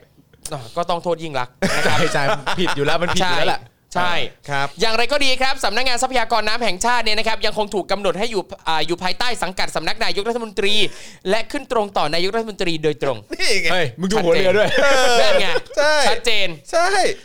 ทั้งนี้นะฮะคณะรัฐมนตรีได้มีมติอนุมัติแผนแม่บทการบริหารจัดการทรัพยากรน้ำ 20 ปี เมื่อวันที่ 18 มิถุนา62 ซึ่งเอ่อกรรมการเอ่อซึ่งคณะกรรมการทรัพยากรน้ำแห่งชาติเป็นผู้จัดทำแผนแม่บทนี้นะครับ แผนแม่บทที่กล่าวมานี้เนี่ยนะฮะได้ถูกอ้างว่ามีการปรับปรุงเพิ่มเติม ในส่วนของแผนงานทั้งหลักและรอง ให้สามารถตอบสนองต่อยุทธศาสตร์ชาติ 20 ปี ภายใต้วิสัยทัศน์นี้ครับอ่า วิสัยทัศน์ มีวิสัยทัศน์ มาอีกแล้ว มีวิสัยทัศน์คิด กู อ จะ ย่าง หา มี ตร ก ง ระบ วิ วน สัย กา ทั ร ศน์นี่แหละเออครับ เอามันเป็นยังไง มาดูวิสัยทัศน์นี้บอกว่า วิสัยทัศน์ ทุกหมู่บ้าน มีน้ำสะอาดอุปโภคบริโภค อ๋อ อ่าฮะ น้ำเพื่อการผลิตมั่นคง ครับ ความเสียหายจากอุทกภัยลดลง โอ้โห อืมคุณภาพน้ำอยู่ในเกณฑ์มาตรฐาน โอ้โห บริหารจัดการน้ำอย่างยั่งยืน ยั่งยืน ภายใต้การพัฒนาอย่างสมดุล โดยการมีส่วนร่วมของทุกภาคส่วนอืมเรามาวงศัพท์เฉพาะเล่นกันดีกว่า ครับผม ผมพูดให้ฟังตรงนี้เลยนะฮะ ครับ แพร่มพูดไปเรื่อยฮะพูดไปเรื่อยฮะ เอาหน้า มีส่วนร่วมของทุกภาคส่วน ครับ แพร่มเซตเดิมๆคำเดิม ทุกหมู่บ้านมีน้ำสะอาดอุปโภคบริโภคคืออคืออย่างเดียวที่มันอาจจะตรงหน่อยเนี่ยก็คือว่าทุกหมู่บ้านเนี่ยมีน้ำเนี่ยแหละ เออ คือ ใช่ น้ำเนี่ย ใช่ ท่วมถึงที่เนี่ยแหละ เอาจะเค นี่นี่นี่แล้วประเด็นที่สลิมกำลังเป็นกันนะตอนนี้ใช่ไหม คือครับ เนี่ยน้ำท่วมมันเป็นอุบัติเหตุเป็นอุทกภัยมันเป็นเหตุร้ายจากธรรมชาติทำไมถึงโทษแต่นายกนั่นนู่น ถู นี่ ก ผมอ่านให้ฟัง อย่างไรก็ดี อ่า สำนักงานทรัพยากรน้ำแห่งชาติ ครับ ยังคงถูกกำหนดให้อยู่ภายใต้สำนักนายกรัฐมนตรี อืม และขึ้นตรงต่อนายกรัฐมนตรีโดยตรงครับ ขึ้นตรงต่อนายกรัฐมนตรีโดยตรง ใช่ ครับ ครับ นี่ ครับ นะครับเหตุผล เข้าใจไหมสลิม เข้าใจไหมลิมลิม เออ ลิมลิมนะครับ ลิมลิมถ้าลิมลิมมีปัญหาว่าเอ๊ะทำไมเราไปโทษนายก เพราะว่ามันอยู่ใต้สังกัด เฮ้ยแต่สิ่งที่อยู่ใต้นายกคือสำนักงานนะ ไม่ใช่ เออ น้ำท่ว ม นายกไม่ได้สั่งให้น้ำท่วมนะ นายกคูไม่แล้วคือกูอยากรู้ว่าไอ้ที่ลงไปดูพื้นที่ ใช่ปะ เก่งเก่งมากเก่งมาก ไอ้ที่ลงไปดูพื้นที่ล่าสุดเนี่ย ได้ ครับ เปียกน้ำหรือยัง มันได้เปียกไปก่อนหน้านี้แล้วไง ตอนไหนฮะ ภายใต้ไอ้รัฐบาลชั่วไง อ๋อ คือตอนนั้นไปเดินลุยน้ำกับยิ่งรักษณ์มา ต แล้ว อนนั้นได้ลุยมาแล้ว เออ มึงจะ เออ ลุยอะไรกันบ่อย ไม่ ๆครับ เป็น ผม ไปได้ไหมว่าตอนนั้นเนี่ยประยุทธ์ก็มองว่าการที่นายกลงไปเอ่อลงไปลุยน้ำอะก็ไม่ได้ช่วยให้น้ำลด ดังนั้นเรา ก็ ไม่ เลย จำเป็นจะต้องลงไปเปียกน้ำก็ได้ ก็คือก็ให้ก็ให้มีคนมาเข็นเรือให้ เออ เออ ใช่ แล้วก็ ใช่ ไปตามพื้นที่แค่นั้นก็ ถู พ กต้ อ อง คือแต่ถ้า บผม ประเด็นครูทอมก็คือว่า อ่ะ การที่ ครับ นายกคนนั้นเนี่ย ครับ ลงไปแล้วก็ เออ ไม่ได้ช่วยให้น้ำมันหายท่วม เออ ครับแต่ผมก็แย้งในประเด็นว่าแต่ ครับ การมีนายกคนนี้เนี่ยก็ไม่ได้ช่วยสักเรื่องเฮี้ยอะไรเลยนี่ ฮะ แล้วมันจะมันมันมันตะกะมันจะไปยังไงฮะ ต้องเรียกว่าเป็นเมก a เคลเวอร์ มันจะไปยังไง สุดๆไปเลย เทศสุดไปเลยเทศสุดไปเลย คุณอนุสรณ์ว่าเออขอบใจครูทอมที่ช่วยแถนะฮะ เออนะ ขอบ ครับคุณมาก นั่งเหมือนหมาหงอยอยู่ในเครื่องบิน เออ อ๋อ นะค ท่า รับ ท่าเขา นี่คุณคุณคุณธนายศบอกจอนมึงไม่รู้อะไร ทักษิณเนี่ยแม่งซื้อพระพิรุณไปแล้ว เอาแล้ว อันนี้ผมรู้เลยนะฮะ ครับ อันนี้ ครับ ไม่ใช่เฟกนิว ไม่ใช่ฮะ อันนี้เรื่องจริงฮะ เรื่องจริง แน่นอน เรื่องจ จ ริ ริ ง งแท้แน่นอน นี้อันนี้เรื่องจริงฮะ จริง ๆ มีข้อมูลราคาด้วยนะ เฮ้ย ซื้อพระพิรุณราคาเท่าไหร่ซื้อพระแม่ธรณีราคาเท่าไหร่เออ ครับผม อันนี้ไม่ใช่เหมือนแม่ทัพภาคที่สองมาเขื่อนแตกอะไรอันนี้เรื่องจริงเลย เออ เรื่องจริง ครับผมนะฮะ เฮ้ยเออหรือว่าเป็นเพราะว่าเหมือนนั่นรมชเปล่า ทำไมฮะ อ๋อ ที่ ที่ไปบอกว่าใช้ Photoshop อ๋อเดี๋ยว Photoshop เออ เอาก็ได้ ครูโอะครูโอะครูโอะ ครับผมครูโอะครูโอะ ครูโอะกับครูตู่ ครูโอะครูโอะอืม ครูตู่ บผม ครูตุ้ย จอห์นเขาชื่ออะไรนะ เออครูโอะครูโอะ ครูโอะ ครูโอะครูโอะครูโอะครูโอะครูโอะ เออครูเดสกอ ของคนญี่ปุ่นเหรอ เฮ้ยครูเดส คนญี่ปุ่นเอาไม่รู้อะไรอะ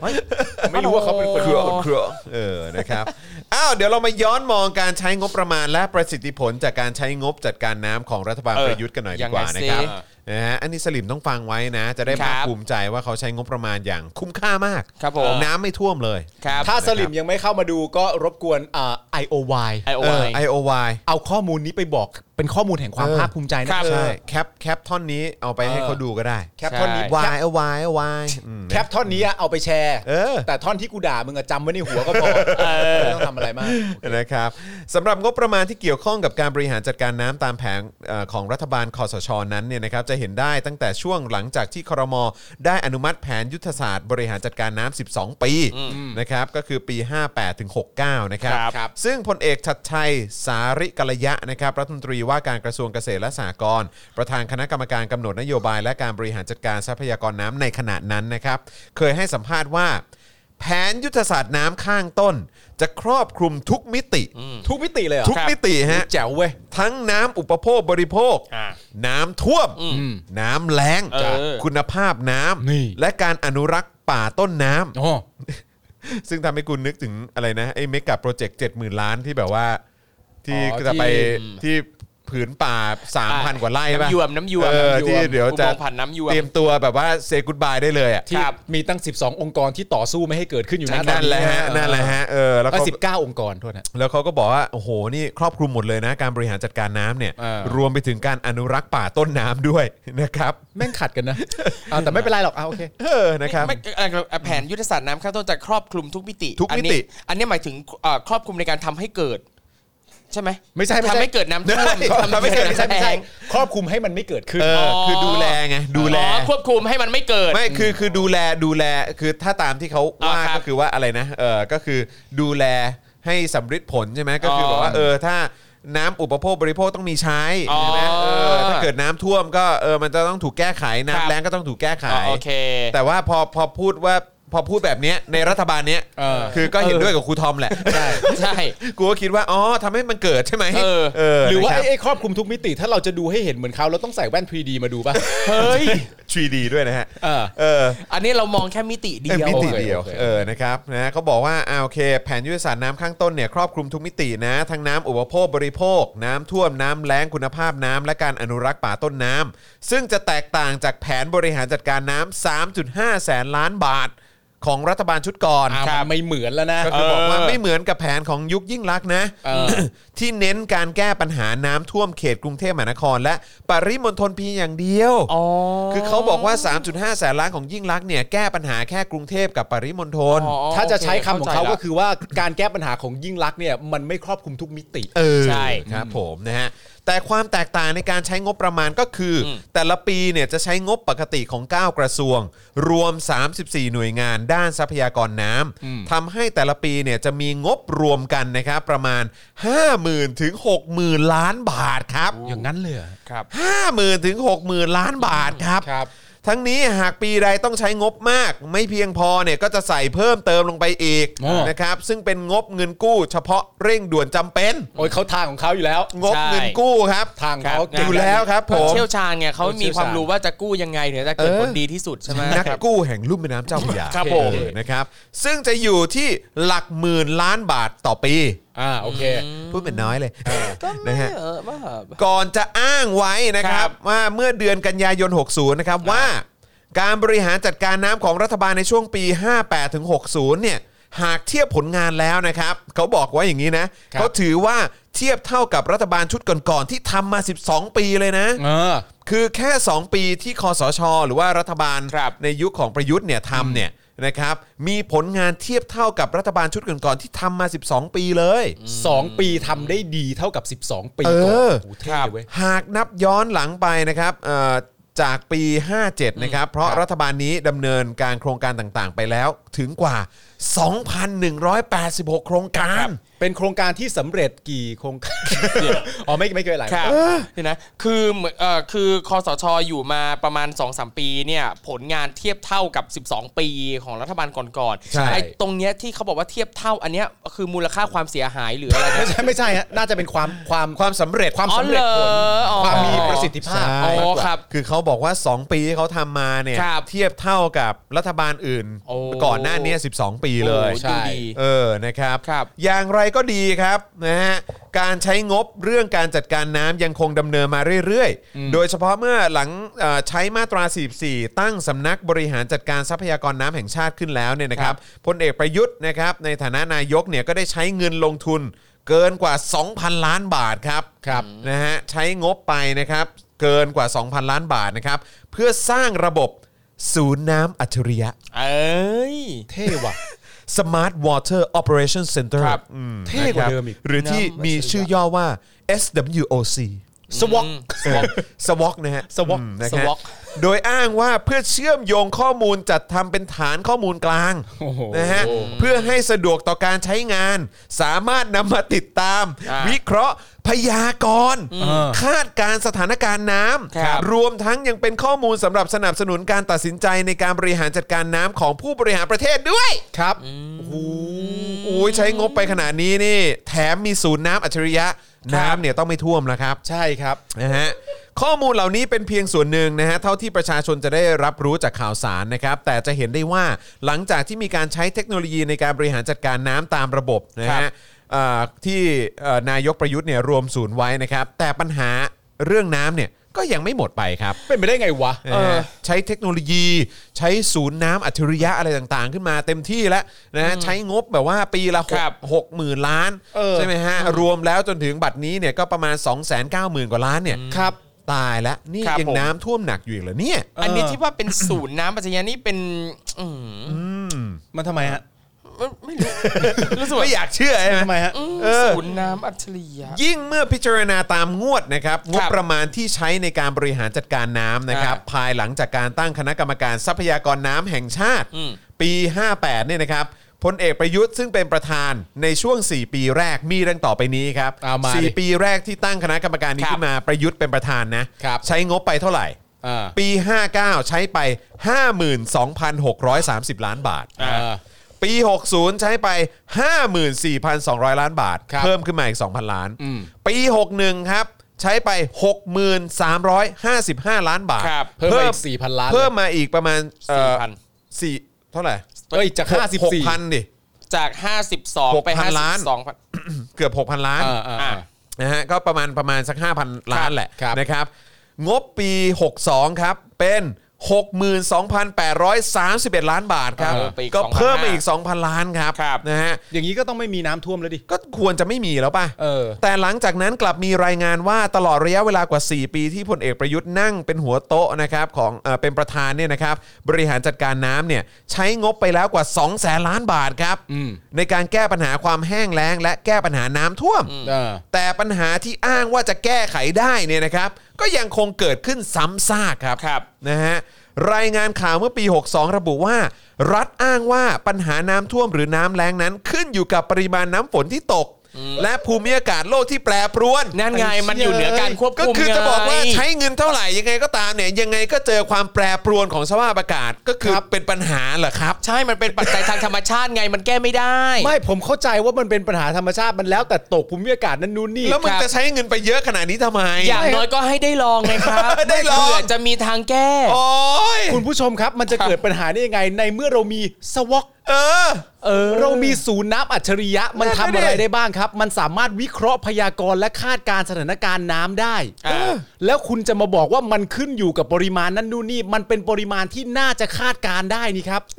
จากศูนย์น้ำอัจฉริยะเนี่ย อัจฉริยะ ใช่ แล้วนี่จนกระทั่งปัจจุบันเนี่ยพลเอกประยุทธ์ก็ยังคงยกเรื่องปัจจัยทางธรรมชาติมาอธิบายปัญหาน้ำท่วมฝนแล้งนะครับ เพื่อสื่อว่าเป็นเงื่อนไขที่เหนือการควบคุมครับ ซึ่งก็ไม่ได้ต่างไปจากที่พูดไว้เมื่อ 2 ปีก่อนเลย เห็นไหม ใช่ การที่เขาบอกว่าไม่ต่างจากเมื่อ 2 ปีก่อน นั่นแปลว่าตั้งแต่ 2 ปีที่แล้วสิ่งที่เขาพูดเนี่ยมันเป็นความ จริง เออใช่ เออเห็นไหมเนี่ยเราต้องชื่นชม นี่แปลว่าเขามองการไกล โอ้โห เขามอคงรับผม เห็นว่าอนาคตจะเป็นอย่างไรเขาพูดมาตั้งแต่ 2 ปีที่แล้ว แต่ 2 ปีที่แล้วจนถึงตัวนนี้ก็ยังใช้เงินอยู่นะ ใช่ ทั้งทั้งๆที่บอกว่ามัน นั่นแปลว่าเขา นควบคุมไม่ได้ นั่นแปลว่าเขาไม่ล้มเลิกความพยายาม เขาไม่ล้มเลิกความพยายาม อ๋อ เราต้องชื่นชมหรือเปล่า นี่ความพยายามแบบโง่ๆแบบนี้นี่คือแบบว่า เสียเสียดายเงินกูนะฮะ ใช่ครับ เออครับผมอ่ะแล้วยังไงต่อฮะยังไงต่อ โอเค นะ อ ค ย่า รับ งไรก็ตามนะครับ ในช่วงปี 59 ถึง 62 นะครับ พบว่าเรื่องงบน้ำงบภัยแล้งงบอุทกภัยเนี่ยนะฮะเป็นที่โจทย์ขานกันมากเลยครับว่า มีการหาประโยชน์ในการขุดลอกแหล่งน้ำทั่วประเทศ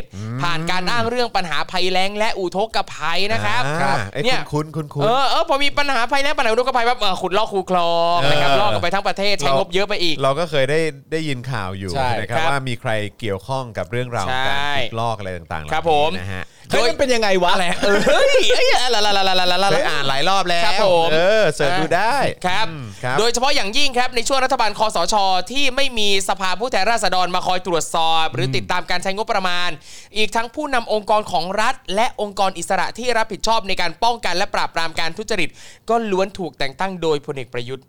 ที่รวบอำนาจนั่งเป็นประธานบริหารจัดการน้ำทั้งสิ้น โอ้โหเอ้ยผมผมขอประโยคนี้อีกรอบหนึ่ง ครับ ครับ เออ เชิญนะ ฮะ คืออย่างที่บอกไปว่าในช่วงที่เป็นรัฐบาลคอสชจำได้ใช่ไหม ว่าเราพูดกันหลายรอบแล้วว่า ปปช หน่วยงานของรัฐเองเนี่ยนะครับ ออก ครั มา บ บอกว่าในยุคสมัยของคอสช เป็นยุคสมัยที่มีการคอร์รัปชันสูงที่สุด ใช่ครับ เท่าที่เคยมีมา ในประวัติศาสตร์ชาติไทย เท่าที่เคยเป็นประเทศไทยมา เออ ไม่เค ค ย รับ มีการคอร์รัปชันหนักขนาดนี้มาก่อน ครับ แล้วนี่คือข้อมูลนะครับว่า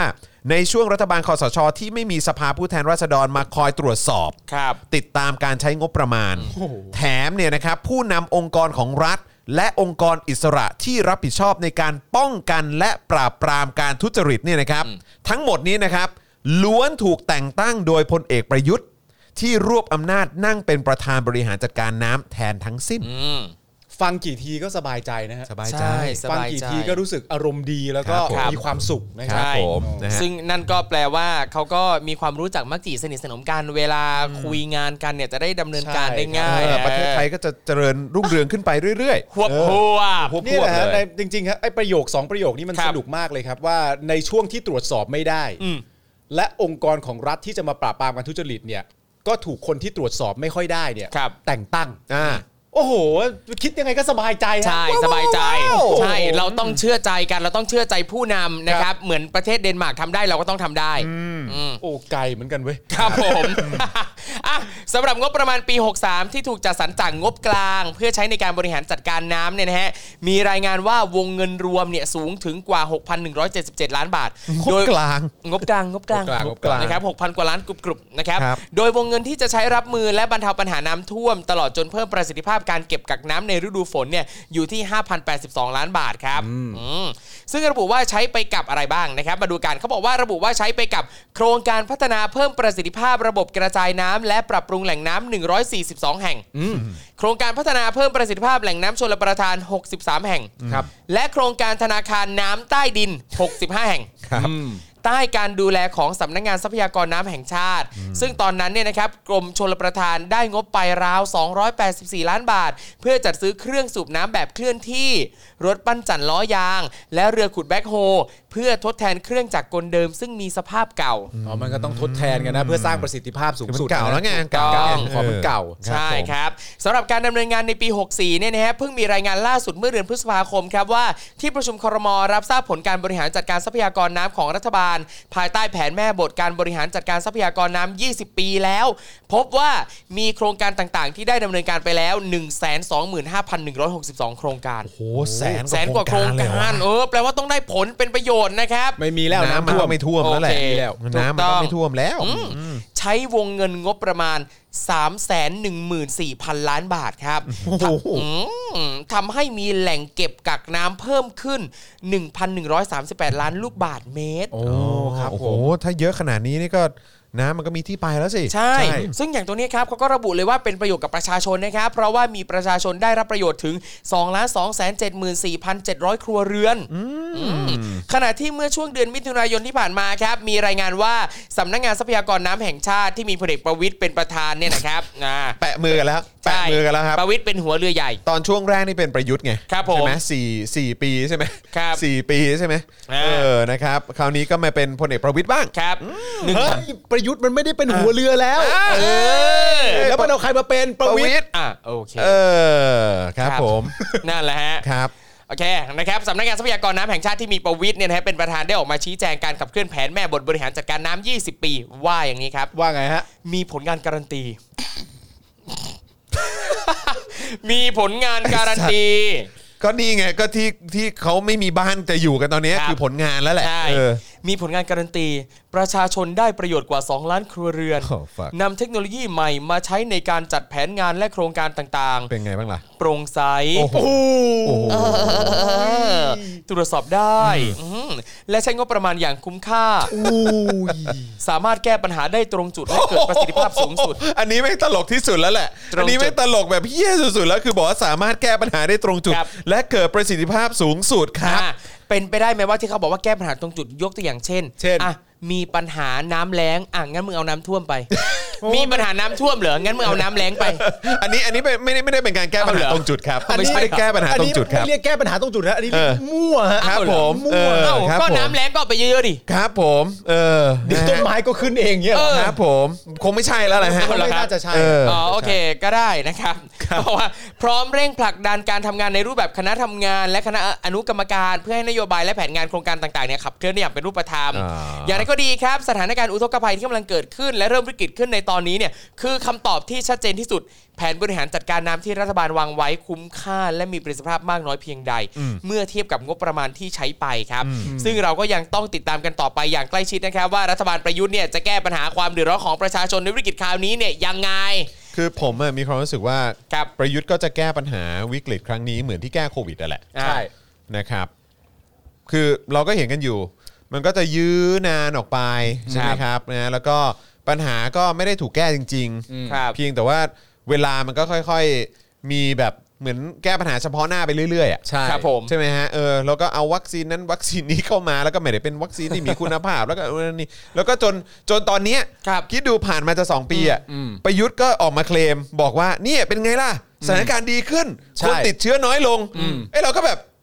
โอ้ อะไรของมึงวะ นี่มึงพูดเหมือนแบบว่าไอ้ที่ผ่านมานี่ไม่ได้มีไม่ได้มีปัญหาอะไรเลยนะ ใช่ เนี่ยเออแล้วก็บอกว่าเป็นไงล่ะตอนนี้สถานการณ์ดีขึ้นคนติดเชื้อน้อยลง ยอดคนตายน้อยลงอะไร ใช่ แบบนี้คนได้ฉีดวัคซีนมากขึ้น ซึ่งเราแบบไอสัตว์คือมันต้องคือมึงต้องฉีดได้เยอะ ใช่ มาตั้งนานแล้ว และวัคซีนที่ดีมันต้องเข้ามาตั้งนานแล้ว ไม่ใช่ ครับ พอมาเข้าตอนนี้ปุ๊บแล้วก็โอ้ทุกอย่างดีดีดีดีดีหมดเลย เออ แต่คือมึงไม่ได้พูดถึงแบบว่าในปีกว่าๆที่ผ่านมา ใช่ ที่แม่งชิปหายหนักขนาดนี้จะ 2 ปีเนี่ย คืออย่างเช่นวันนี้เนี่ยคุณผู้ชม เออ ครับมันคือวันที่ 28 กันยาปี 64อะ ครับ มันมีอดีตนะฮะเกี่ยวกับเรื่องโควิดเนี่ย ครับ มันมีอดีตนะฮะเกี่ยวกับเรื่องน้ำท่วมเนี่ย ครับ และการที่คุณจรแบบบอกประมาณว่ามันก็คงจะแก้ปัญหาในการแก้เฉพาะแก้ปัญหาเฉพาะหน้าไปเรื่อยๆ ครับ มันก็ไม่ได้เก่งเรื่องนี้นะฮะมันก็ไม่ได้เก่งเรื่องการแก้ปัญหาเฉพาะหน้าด้วยคือมันไม่เก่งอะว่ากันดีกว่า ครับ เพราะฉะนั้นไม่ว่ามันจะพยายามแก้ปัญหาอะไรเนี่ย ผู้ที่จะมาแก้ปัญหาให้เราอะชื่อประยุทธ์อ่ะมึงมีความหวังกันไหมล่ะ โเ ใช่คือผมก็คิดเหมือนกันว่า คือผมคิดตั้งผมจำได้เลยว่าผมคิดตั้งแต่วันแรกที่เอ่อที่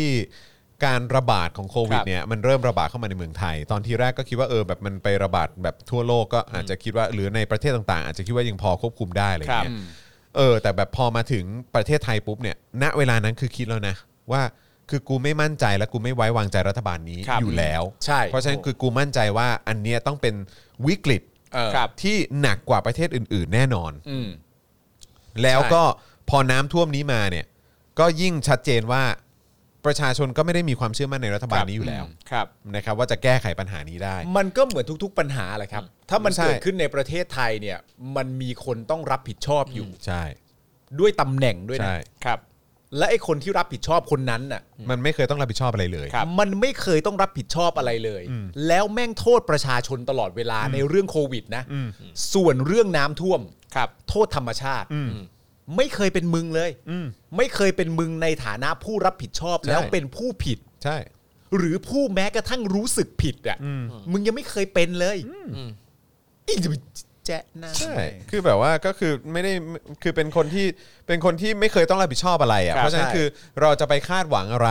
ให้คนแบบนี้รับผิดชอบชีวิตคุณน่ะ ใช่ เข้าใจไหมฮะเพราะตัวมันเองไม่เคยต้องรับผิดชอบอะไรเลย เออ เข้าใจไหมครับ ที่อยู่บ้านเบิ้ลอะไรต่างๆ ก็ไม่ต้องเสียเงินไม่ต้องอะไรทั้งสิ้น ใช่ไหมฮะเคยทำผิดกฎหมายเคยทำแบบว่าผิดกฎหมายสูงสุดล้มล้างการปกครองมาแล้วอ่ะก็ยังไม่ต้องรับผิดชอบเลยเพราะออก ใช่ กฎหมายนิรโทษกรรมตัวเอง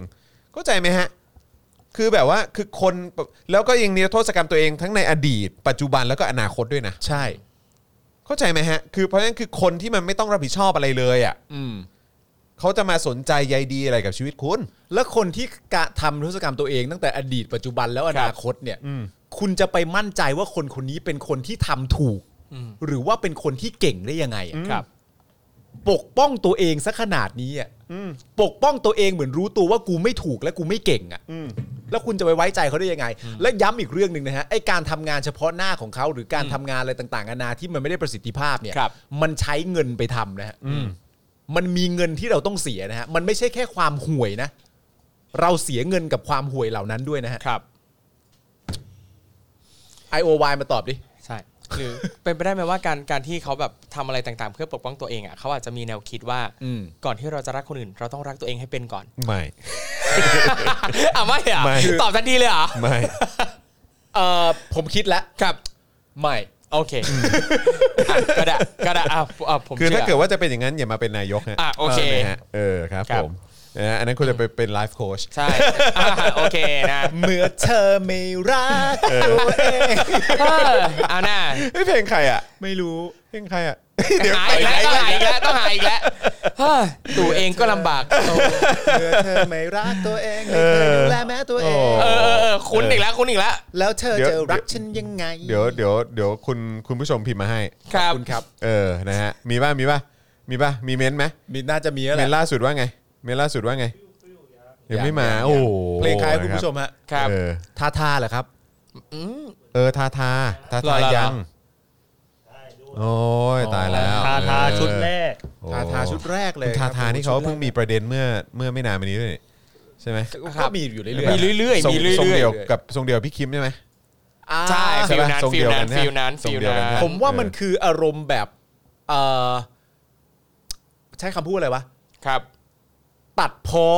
อ่า ตัดเพอเพื่อให้คนมาชม ครับ ผมว่ามันคือทรงนั้น เออเป็นไปได้ เออ มนะครับ อ๋อ เมื่อกี้ผมร้องเพลงทาทาเลยครับเนี่ย สบายแล้ว อ๋อครับ อ่ะโอเค ก็รักกันดีสัก เอ คน อ แต่เพลงคุณทาทาก็สื่อสารเรื่องตู่ได้ดีนะ ใช่ ดีนะดีนะ เออ ดีนะ ก็ดีนะ ครับผม ไม่เป็นไร นะฮะ ผมชอบเขาครับผม ผมชอบเรื่องนี้ด้วย ครับ จักรยานสีแดง อ๋อ ชอบเขา โอ้เป็นแฟนพิเศษ เออ ไม่ใช่ มึนจักรยานเนี่ยชอบ มาก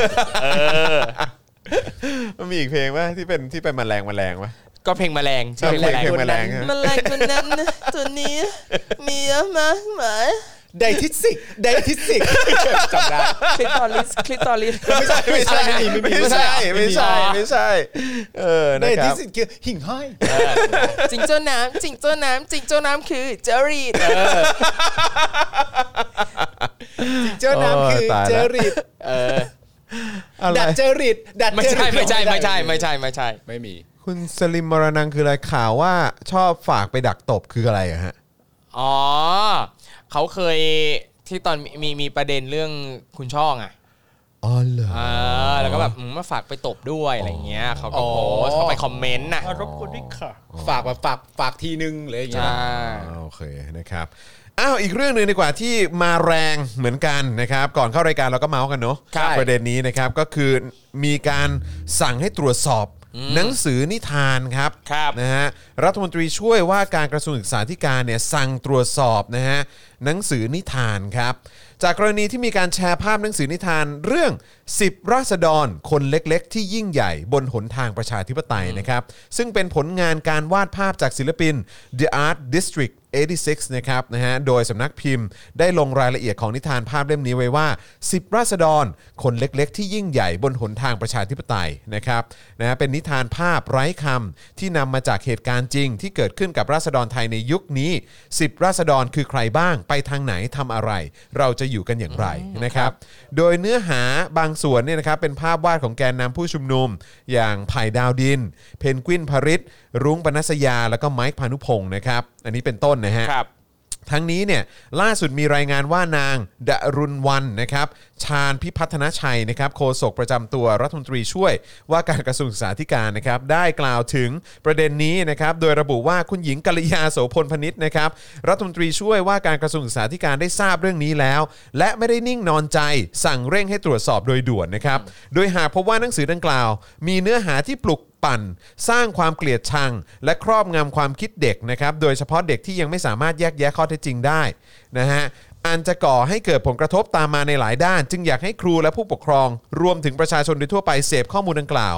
นะฮะที่เสพข้อมูลดังกล่าวเนี่ยต้องตระหนักถึงข้อเท็จจริง แยกแยะ และไม่ยอมรับหรือสนับสนุนให้เชิดชูความรุนแรง รวมถึงการสร้างข้อมูลเท็จ หรือเนื้อหาที่บิดเบือน เพื่อปลุกปั่นเยาวชนให้หลงผิดได้ ครับ ซึ่งอันนี้นึกถึงเล่มของสุเทพเนอะ เออใช่ใช่ เนอะ ใช่ใช่ มันมี ใช่ มันมีไอ้การ์ตูนสุเทพปะ เออใช่ใช่ใช่เป็นการ์ตูนสุเทพบุคคล โอ้ ดี โห เด่นแห่งเอเชียอะไรสักอย่างอะนะ สุดยอดเลยอันนั้นน่ะ ถ้า เออ ถามว่าอันไหนจะปลุกปั่นเนี่ยนะฮะ คผรับ มว่า ครับ อันนั้นเนี่ยสุดแล้ว ครับ ไม่แต่ผมติดอันนี้จริงๆนะฮะเออเขาระวังว่ากลัวว่ามันจะไปครอบงำความคิดเด็กอะครับ ครับ ที่ที่ทุกวันนี้เด็กก็ไม่ได้ถูกครอบงำอะไรเลยนะ อืมครับ ก็จากหนังสือเรียนหรืออะไรอย่างเงี้ยเด็กก็ไม่ได้ถูก คือแค่ propaganda ที่อยู่ในหนังสือเรียนไทยนี่ก็ครอบงำแล้วนะครับ เนี่ย ครับ ผมผมเนี่ยผมเลยติดคำนี้จริงๆฮะกลัว ใช่ กลัวว่าจะไปครอบงำความคิดเด็กเนี่ยนะฮะ โอ้โหโคตรดีใจเลยที่ลูกกูแบบเรียนโฮมสกูลเนี่ย ครับแต่แต่อย่างอันนี้เนี่ยเอาจริงเอ่อรู้สึกว่าการ์ตูนภาพอันนี้เนี่ยมันเป็นเอ่อนิทานภาพไร้คำซึ่งนั่นแปลว่าสิ่งที่เห็นก็จะมีแต่ภาพ และเด็กหรือใครที่ซื้อไปอ่านซื้อไปดูอ่ะจะต้องตีความจากภาพที่เห็น ครับ นั่นแปลว่าเขาเห็นอะไรแล้วเขารู้สึกยังไง อันนี้เนี่ยคือสิ่งที่เขาจะได้เอง โดยที่ไม่ต้องมีข้อความใด ๆ ชี้นำแต่ภาพนั่นอาจจะเป็นภาพที่เกิดจากเหตุการณ์จริงก็ได้ อืม อืม นะครับซึ่งขณะนี้นะครับทางกระทรวงศึกษาธิอ่ากระทรวงศึกษาธิการเองเนี่ยก็ได้มีการสั่งตั้งทีมเฉพาะกิจ ซึ่งมีนายภูมิสันเสนีวงศ์นายุทธยาที่ปรึกษาและประธานคณะกรรมการยุทธศาสตร์และนโยบายเป็นประธาน เพื่อเร่งตรวจสอบข้อเท็จจริงในเรื่องดังกล่าวโดยเร็วที่สุดครับ นางดารุณวันเนี่ยนะฮะยังกล่าวว่ารัฐมนตรีช่วยว่าการกระทรวงศึกษาธิการ มีมุมมองที่เปิดกว้างสำหรับเยาวชนมาโดยตลอด และเชื่อในหลักสิทธิเสรีภาพในการเข้าถึงข้อมูล แต่สิ่งสำคัญคือผู้จัดทำข้อมูลต้องไม่มีเจตนาให้ร้าย บิดเบือน หรือสร้างความแตกแยก ครับ ยุแย่ให้เกิดความเกลียดชังขึ้นในสังคมไทยจะอยากร้องขอให้ผู้ที่มีเจตนาไม่หวังดีต่อประเทศได้ยุติการกระทำดังกล่าว ไรสาระชิบหาย ทั้งนี้นะฮะทีมเฉพาะกิจเนี่ยนะครับจะประสานงานกับฝ่ายความมั่นคงต่อไป ว่าเนื้อหาที่ปรากฏในนิทานดังกล่าว มีเจตนาปลุกระดมล้างสมองหรือปลุกปั่นเด็ก ๆ หรือไม่ และมีใครเป็นผู้ที่อยู่เบื้องหลัง นี่โอ้โหยังยังยังคิดตลอดนะครับว่ามีคนอยู่เบื้องหลัง ไร นะครับ สาระชิบหายเลย ซึ่งหากพบว่าผิดจริงเนี่ยถือว่าเป็นอันตรายอย่างมาก และจะให้หน่วยงานที่เกี่ยวข้องดำเนินคดีตามกฎหมายต่อไปครับ ด้านนายสมชัยแสวงการสวเนี่ยนะครับก็ได้โพสต์ Facebook ถึงกรณีนี้เช่นกันโดยระบุว่าเป็นการปลุกระดมบ่มเพาะฝังรากล้างสมองใช้การ์ตูนครอบงำความคิดเด็กอืมหมายถึงเรื่องไหนนะฮะ โอ้โหยเออได้ข่าวว่าการ์ตูนการ์ตูนเชิดชูบุคคล ครับ นี่ประเทศนี้ตัวดีเลยนะฮะ เออ ใช่ตัวดีเลยนะครับ ครับ ไหนมีรูปปะเอาเอาไอ้ เออ เอาไอ้อันนี้มาดิ สุดเทพ อันนี้มาดิ นี่ไง who who who เออ who เออ ใครนะ ดูสิ อันนี้เอาอันนี้เอาแค่ระดับเอาเอาแค่ระดับนี้ก็ได้ฮะ จริง ๆ มี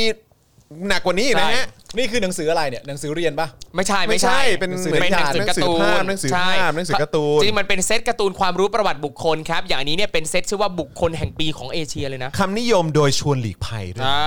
ว สุเทพเทือกสุบรรณ ผู้ใช้มือเปล่าและหัวใจต่อสู้เพื่อเรียกร้องการปฏิรูปการเมืองไทย ครับ ถุย ไงล่ะไงล่ะ เราต่อสู้ด้ ไป วย จัดการ นหวี ยัง และหลักอหิงสา นี่ จัดการไปยัง เอ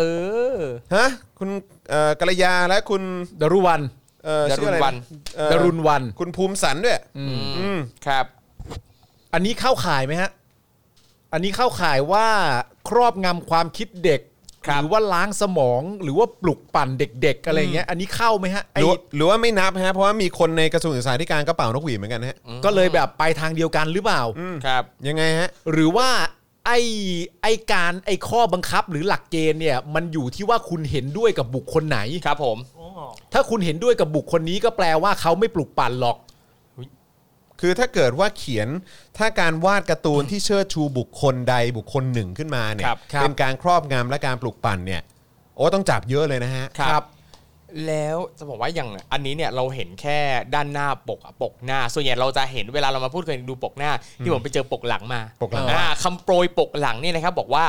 เรื่องราวเด็กชายธรรมดาจากตำบลท่าสะท้อน อ๋อนี่ไงเนี่ย ที่มีความมุ่งมั่นและฝันยิ่งใหญ่ โตขึ้นผมจะเป็นรัฐบาลเพื่อช่วยประชาชน ถุย กำนันหนุ่มดีกรีปริญญาโทจากสหรัฐอเมริกา ก้าวเดินสู่เส้นทางการเมืองระดับชาติ เพื่อแก้ปัญหาปากท้องให้แก่ประชาชน ผู้นำมวลมหาประชาชน ผู้ใช้มือเปล่าและหัวใจ ต่อสู้เรียกร้องการปฏิรูปการเมือง เพื่ออนาคตของประเทศ สุเทพเทือกสุบรรณ โอ้โหครับป๊อปคอ อ่า ร์นป๊อปคอร์น ยังไงยังไง ไม่แต่ประเด็น ซ ก็คือว่าคือเราอะยกตัวอย่าง ครับ ต้องใช้คำนี้ฮะนี่เรายกตัวอย่างแค่สุเทพนะฮะ เอาแค่สุเทพนะ นี่เรากำลัง จๆมันมี พูดว่า นมีอะไรที่มันใหญ่กว่านี้อีกฮะ ใช่ ฮะนี่เรากำลังยกตัวอย่างว่าในความรู้สึกเขาว่ามันกลัวว่ามันจะปลุกปั่นเกลียดชังครอบ ครอบงำความคิดเด็ก ครับ โดยเฉพาะเด็กที่ไม่สามารถจะแยกแยะได้ อืม กลัวจะไปล้างสมองเด็ก ครับ นี่แค่สุเทพนะฮะ อืม แบบเรียนของไทยนี่ก็มีล้างสมองตั้งแต่อนุบาลเหมือนกันนะครับ ครับ อืมส่วนอันนี้เนี่ยก็เป็น เป็นหนังสือภาพอะนะฮะ ใช่ เป็นหนังสือภาพสำหรับเด็กนะครับ เป็นนิทาน ใช่ นะครับ อย่างอันเนี้ยเนี่ยเอ่อคุณสวสมชายเนี่ยก็บอกนะครับว่าฝากไปช่วยตรวจดูด้วยครับว่าเข้าข่ายประมวลกฎหมายอาญามาตรา 116 ยุยงปลุกปั่นด้วยหรือเปล่านะครับ ส่วนทางเพจของสำนักพิมพ์เองนะครับสำนักพิมพ์วาดหวังนะครับ ตอบโต้ถึงประเด็นนี้โดยโพสต์ข้อความ Facebook ว่า มาซื้อไปอ่านกันค่ะ จะได้เห็นชัดๆ ว่าบิดเบือนหรือไม่อย่างไรตรงไหน แล้วมาคุยมาบอกกันดีๆ ได้เลย ยินดีรับฟังทุกความเห็นอ่าก็ลองไปติดตามกันได้นะครับ ไปหาข้อมูลเพิ่มเติมกันได้นะครับ ที่เพจของสำนักพิมพ์นะครับ ชื่อเพจว่าวาดหวังหนังสือ วาดหวังหนังสืออ่ะ อ่าวาดหวังหนังสื ก็ลองก็ลองไปเปิดดู ครับ นะ ผม ว่าคุณคิดว่าเฮ้ยเล่มนี้มันปลุกปั่นไหม เอ เออ อ มันล้างสมองหรือ มั เปล่า ล้างสมองไหม ครับ มันทำให้เด็กเนี่ยเออก่อให้เกิดความรุนแรงหรือเปล่า นะ นะครับ ครับ ผมมันทำให้เด็กหลงเชื่อ ครับ หรือเปล่า ครับ อ่าน นะฮะก็ แต่ความเชื่อของพวกเขาก็คืออาจจะมีบุคคลอยู่เบื้องหลังเรื่องราวเหล่า ครับผมนี้ด้วยไง ครับผม มันเรื่องยิ่งใหญ่นะ ครับผมเออนะฮะ ครับ แต่ของคุณสุเทพเนี่ย อืม มีคนเขียนเขาเรียกว่าอะไรคำ คำนิยม คำนิยม คำนิยม ให้ ให้ ก็คือประธานสภาของเราปัจจุบัน ปัจ นี่เอ จุ ง บัน ครับ เนี่ยแหละครับผมเขียนคำนิยมให้เลย ให้เลยนะครับ นะครับ บุคคลอะไรทรง ครับ อะไรคุณค่าเอเชียอะไรนะฮะ ครับนี่ผมเข้าไปส่องในเพจสำนักพิมพ์นะครับ ล่าสุดก็มีการแชร์โพสต์นะครับ บอกว่าเอ่อคุณสีดาวเรืองนะครับ เป็นนามปากกาของนักเขียนนักแปลนิทานเด็กนะครับ ซึ่งเขาก็มีข้อเขียนเอ่อสั้นๆ ของคุณสีดาวเรืองอยู่ในหนังสือ นิทานวาดหวังชุดนี้เหมือนกันเนี่ยนะครับ ครับ เอ่อสีดาวเรืองขอเป็นอีกหนึ่งเสียงที่ยืนยันว่า นิทานชุดนี้ไม่ใช่การ์ตูนล้างสมองครอบงำเด็ก หน้าหวั่นกลัวเข้าข่ายผิดม .116 อย่างที่เขาหลอกลวงแต่ประการใด ซึ่งคุณสีดาวเรืองเนี่ยก็เรียกว่าเป็นนักเขียนนักแปลรุ่นใหญ่มาก ใช่ ต้อง เป็น ใช้ ผู้ คำว่า อาวุ รุ่น โส ใหญ่รุ่นใหญ่ ใช่ครับ นะครับ รุ่นใหญ่นะ หรือ ค จ รับ ริง ๆ ข้างในกระทรวงศึกษามีนาตาชาวะ ทำไมอ่ะ เพราะว่าจริง ๆ แล้วการทำแบบนี้มันคือ PR นะ อืม ใช่ PR ให้เขา นี่มันคือการประชาสัมพันธ์นะ ครับ ครับผมเดี๋ยวต่อไปคงมีเป็น PDF อ่ะ ใช่ ครับ เนี่ยเมื่อกี้คุณผู้ชม กระจาย ถามเข้ามาว่าซื้อที่ไหน ครับ เอ่ออะไรนะ คือเราไม่แน่ใจว่าซื้อยังไงอะไรยังไง อ่าน นะครับ แต่ว่าไป ครับ ดูรายละเอียดนะครับที่สำนักพิมพ์วาดหวัง ครับผม นะครับ ก็ลองไปดูใน ครับ Facebook กันก็ได้ แล้วก็ลองไปหาข้อมูลดูค ค รั รั บบ ผม นะฮะว่าคุณผู้ชมจะเอ่อมี ครับ ความคิดเห็นอย่างไร หรือจะอะไรยังไงต่อนะครับ ครับ ก็เป็นสิทธิ์ของคุณผู้ชม ครับ นะ ผ ครั ม บ แล้วก็ในเซตนี้จริงๆเขามีแบบเป็นการ์ตูนเรื่องของคุณจิตรภูมิศักดิ์ด้วย อ๋อเหรอครับ น่าสนใจมากนะครับ ผมเนี่ยภูมิใจอย่างหนึ่ง ครับ ว่าผมเกิดวันเดียวคุณจิต โอ้ครับผม จอห์นวินยู นะครับ เกิดวันเดียวกับคุณจิตรภูมิศักดิ์ ครับ นะครับ ก็ อยู่บ เข้าแบไปรน ดูได้ครับอ่ะเพจวาดหวังหนังสือนะค ครั รั บบ ผมอืมนะฮะโอเคครับคุณผู้ชมครับนี่ก็ทุ่มครึ่งแล้วนะครับ ฮะ นะฮะทุ่มครึ่งกันแล้วนะครับที่เราอยู่ด้วยกันมานะครับเอ่อพรุ่งนี้เนี่ยนะครับเดี๋ยวขอประชาสัมพันธ์ล่วงหน้าไว้ก่อนได้ไหมเอ่ย ครับ นะครับพรุ่งนี้เช้าเดี๋ยวจะมีเอ่อ global view อ๋อ นะฮะกับพี่โอ๊ต อุ้ยมาแล้ว อ่ ว้าวซ่า นะฮะจะมี global view นะฮะกับ ค พี่ รับ โอ๊ตเฉลิมพลฤทธิชัยนะครับ ครับผม นะซึ่งเอ่อหลากหลายประเด็นที่เราจะคุยกันก็เท่าเท่าที่เอ่อเอ่อคุยกันมาเนี่ยก็จะมีประเด็น BTS ที่เขาไปฟีเจอริงกับ Coldplay ครับ ใช่ไหมซิงเกิลใหม่ด้วยนะครับ แล้วก็ อ๋อ เรื่องของแบบเอ่อคนเชื้อชาติ ครับ เอเชียที่ที่ตอนนี้กำลังเป็นกลุ่มประชากรที่กำลังเติบโตแบบไวมากในสห ครั รับ ฐอเมริกาอะไรแบบนี้ ครับ ด้วยนะ ตอน ครับ แรกคิดว่ารถไฟฟ้า เอ้อมีเรื่อง BTS ไม่ใช่ วง BTS สิ โอเคครับเกาหลีวง BTS นะครับ ฮวง BTS วง ใช่ BTS นะ รับ หลายหลายๆคนสับสนนะ เพราะ ใช่ คือบ่อยมากเลยอะเวลา เออเออ BTS มีปัญหาแล้วคนเข้าไปด่าในเพจวง BTS อ่ะ ซึ่งไม่ เห็นใจ ใช่ ไม่เกี่ยวนะครับ ไม่ใช่ ดูดีๆนะครับ ไม่ใช่ ก่อนด่า นะครับ ช่วยดูดีๆก่อน เออนะครับอ่ะ อ๋อ ดี๋ยว ล่าสุดเขาไปเล่น ติดตาม ที่ ได้ ที่ UN ด้วยนี่ อ๋อเขา ใช่ เขา หนะเต้นหน้า UN น่ะ ทาบถ่ายถ่าย อ๋อเขาเต้นเลยเหรอ ตั้งแต่ข้างในเลย ใช่อ๋อเหรอฮะ ตั้งแต่ข้างในไล่มาเปิดประตูแล้วแบบความสนุกสนานของมันก็คือ ครับ เอ้ยเดี๋ยวให้พี่โอ๊ตเล่าดีกว่า อ่าโอเค อ่า โอเคโอเคนะครับนะซึ่งพรุ่งนี้เนี่ยความพิเศษก็คือว่าพรุ่งนี้จะเป็นไลฟ์นะครับ ครับ พรุ่งนี้เป็นไลฟ์นะครับเพราะฉะนั้นใครที่อยากจะเข้ามาเอ่อติดตามนะฮะ ครับ พี่โอ๊ตว่าจะคุยเรื่องอะไรนะครับแล้วก็ตอนช่วงท้ายๆเดี๋ยวเราก็คงจะมีการพูดคุยนะครับแล้วก็เปิดโอกาสให้คุณผู้ชมสามารถถามคำถามนะครั ครับ บ แล้วก็เมาส์กับพี่โอ๊ตได้ด้วยเหมือนกันนะครับ ครั ก็ บ เดี๋ยวคอยติดตามแล้วกันว่าจะเป็นอย่างไร ครับ นะครับนะแล้วก็เดี๋ยวพรุ่งนี้เย็นก็ Daily Topics เหมือนเดิม ครับ นะ ผม ก็ยังเป็นเซตหนุ่มๆเหมือนเดิมใช่ไหม เย่ อ่านะใช่ครับนะฮะสี่หนุ่มเหมือนเดิมนะครับ ครับผม ติดตามกันได้ แต่พรุ่งนี้เนี่ยเอ่อจะไม่มีถ่ายเจาะข่าวตื้น อ่า เจาะข่าวตื้นจะไป ครับ ถ่ายพฤหัสแทนนะครับแล้วก็วันเสาร์นะครับก็จะได้ดูเจาะข่าวตื้นตอนใหม่กัน ครับ นะครับนะก็เดี๋ยวคอยติดตามกันได้นะครับนะฮะอ่ะแต่ว่าสำหรับวันนี้นะครับโอ้โหเราก็พูดคุยกันมาพักใหญ่แล้วนะครับอ่าใครที่อยากจะเติมพลังให้กับเราแบบรายวันนะครับก็อย่าลืมนะครับเติมพลังให้กับเราได้ผ่านทางบัญชีกสิกรไทยนะครับ0698 975 539 หรือสแกน QR Code ก็ได้นะครับรวมถึงนะครับอย่างที่บอกไปครับว่า ซัพพอร์เตอร์ของเรานะครับหรือ ครับ เมมเบอร์ของเราผู้สนับสนุนรวมๆของเราวันนี้เนี่ยนะครับอัปเดตเมื่อเช้านี้คือ 7,943 นะครับครับปลายทางของเรานะครับอย่างต่ำก็คือ 15,000ท่านนะครับยังเหลือเวลาอีก 25 วันด้วยกันนะค ครั รับบ ผม นะเพราะฉะนั้นคุณผู้ชมคนไหนนะครับที่ยังไม่ได้สมัครนะฮะเป็นผู้สนับสนุนของเรานะครับก็สามารถสมัครได้เลยตอนนี้นะครับนะฮะก็เอ่อเริ่มต้นจาก YouTube ก่อนละกันนะครับใครยังไม่ได้สมัครก็มาดูวิธีเลยครับกด เ เอาเอ่อกดปิดไลฟ์แชทลงไปก่อนนะครับ แล้วก็ไปกดปุ่มจอยหรือปุ่มสมัครที่อยู่ข้างปุ่ม subscribe นะครับ แล้วก็เข้าไปเลือกแพ็กเกจที่คุณสะดวกนะครับ มีตั้งแต่เอ่อแบบผู้สนับสนุนปกตินะครับ เพื่อสังคมเพื่อลูกหลานเพื่อให้ขยายการผลิตก็ได้ด้วยเหมือนกันนะครับนะฮะพอเลือกได้ปุ๊บก็กดเลือกไปที่เอ่อแพ็กเกจนั้นนะครับนะฮะแล้วก็จะพาไปที่หน้าชำระเงินนะครับ ก็เลือกได้เลยนะครับ จะเป็น Google Pay นะครับเครดิตการ์ดเดบิตการ์ดวอลเล็ตต่างๆนะครับเครือข่ายโทรศัพท์มือถือนะครับ ก็ได้หมดเลยนะครับ ก็ไปกรอกรายละเอียดให้ครบถ้วนนะครับ พอกรอกปุ๊บนะฮะซึ่งใช้เวลาแค่แป๊บเดียวนะครับ ก็กดยืนยันแล้วคุณก็เป็นเมมเบอร์ของเราแล้วนะครับนะฮะอยู่ด้วยกันสนับสนุนพวกเรายาวๆได้เลยนะครับ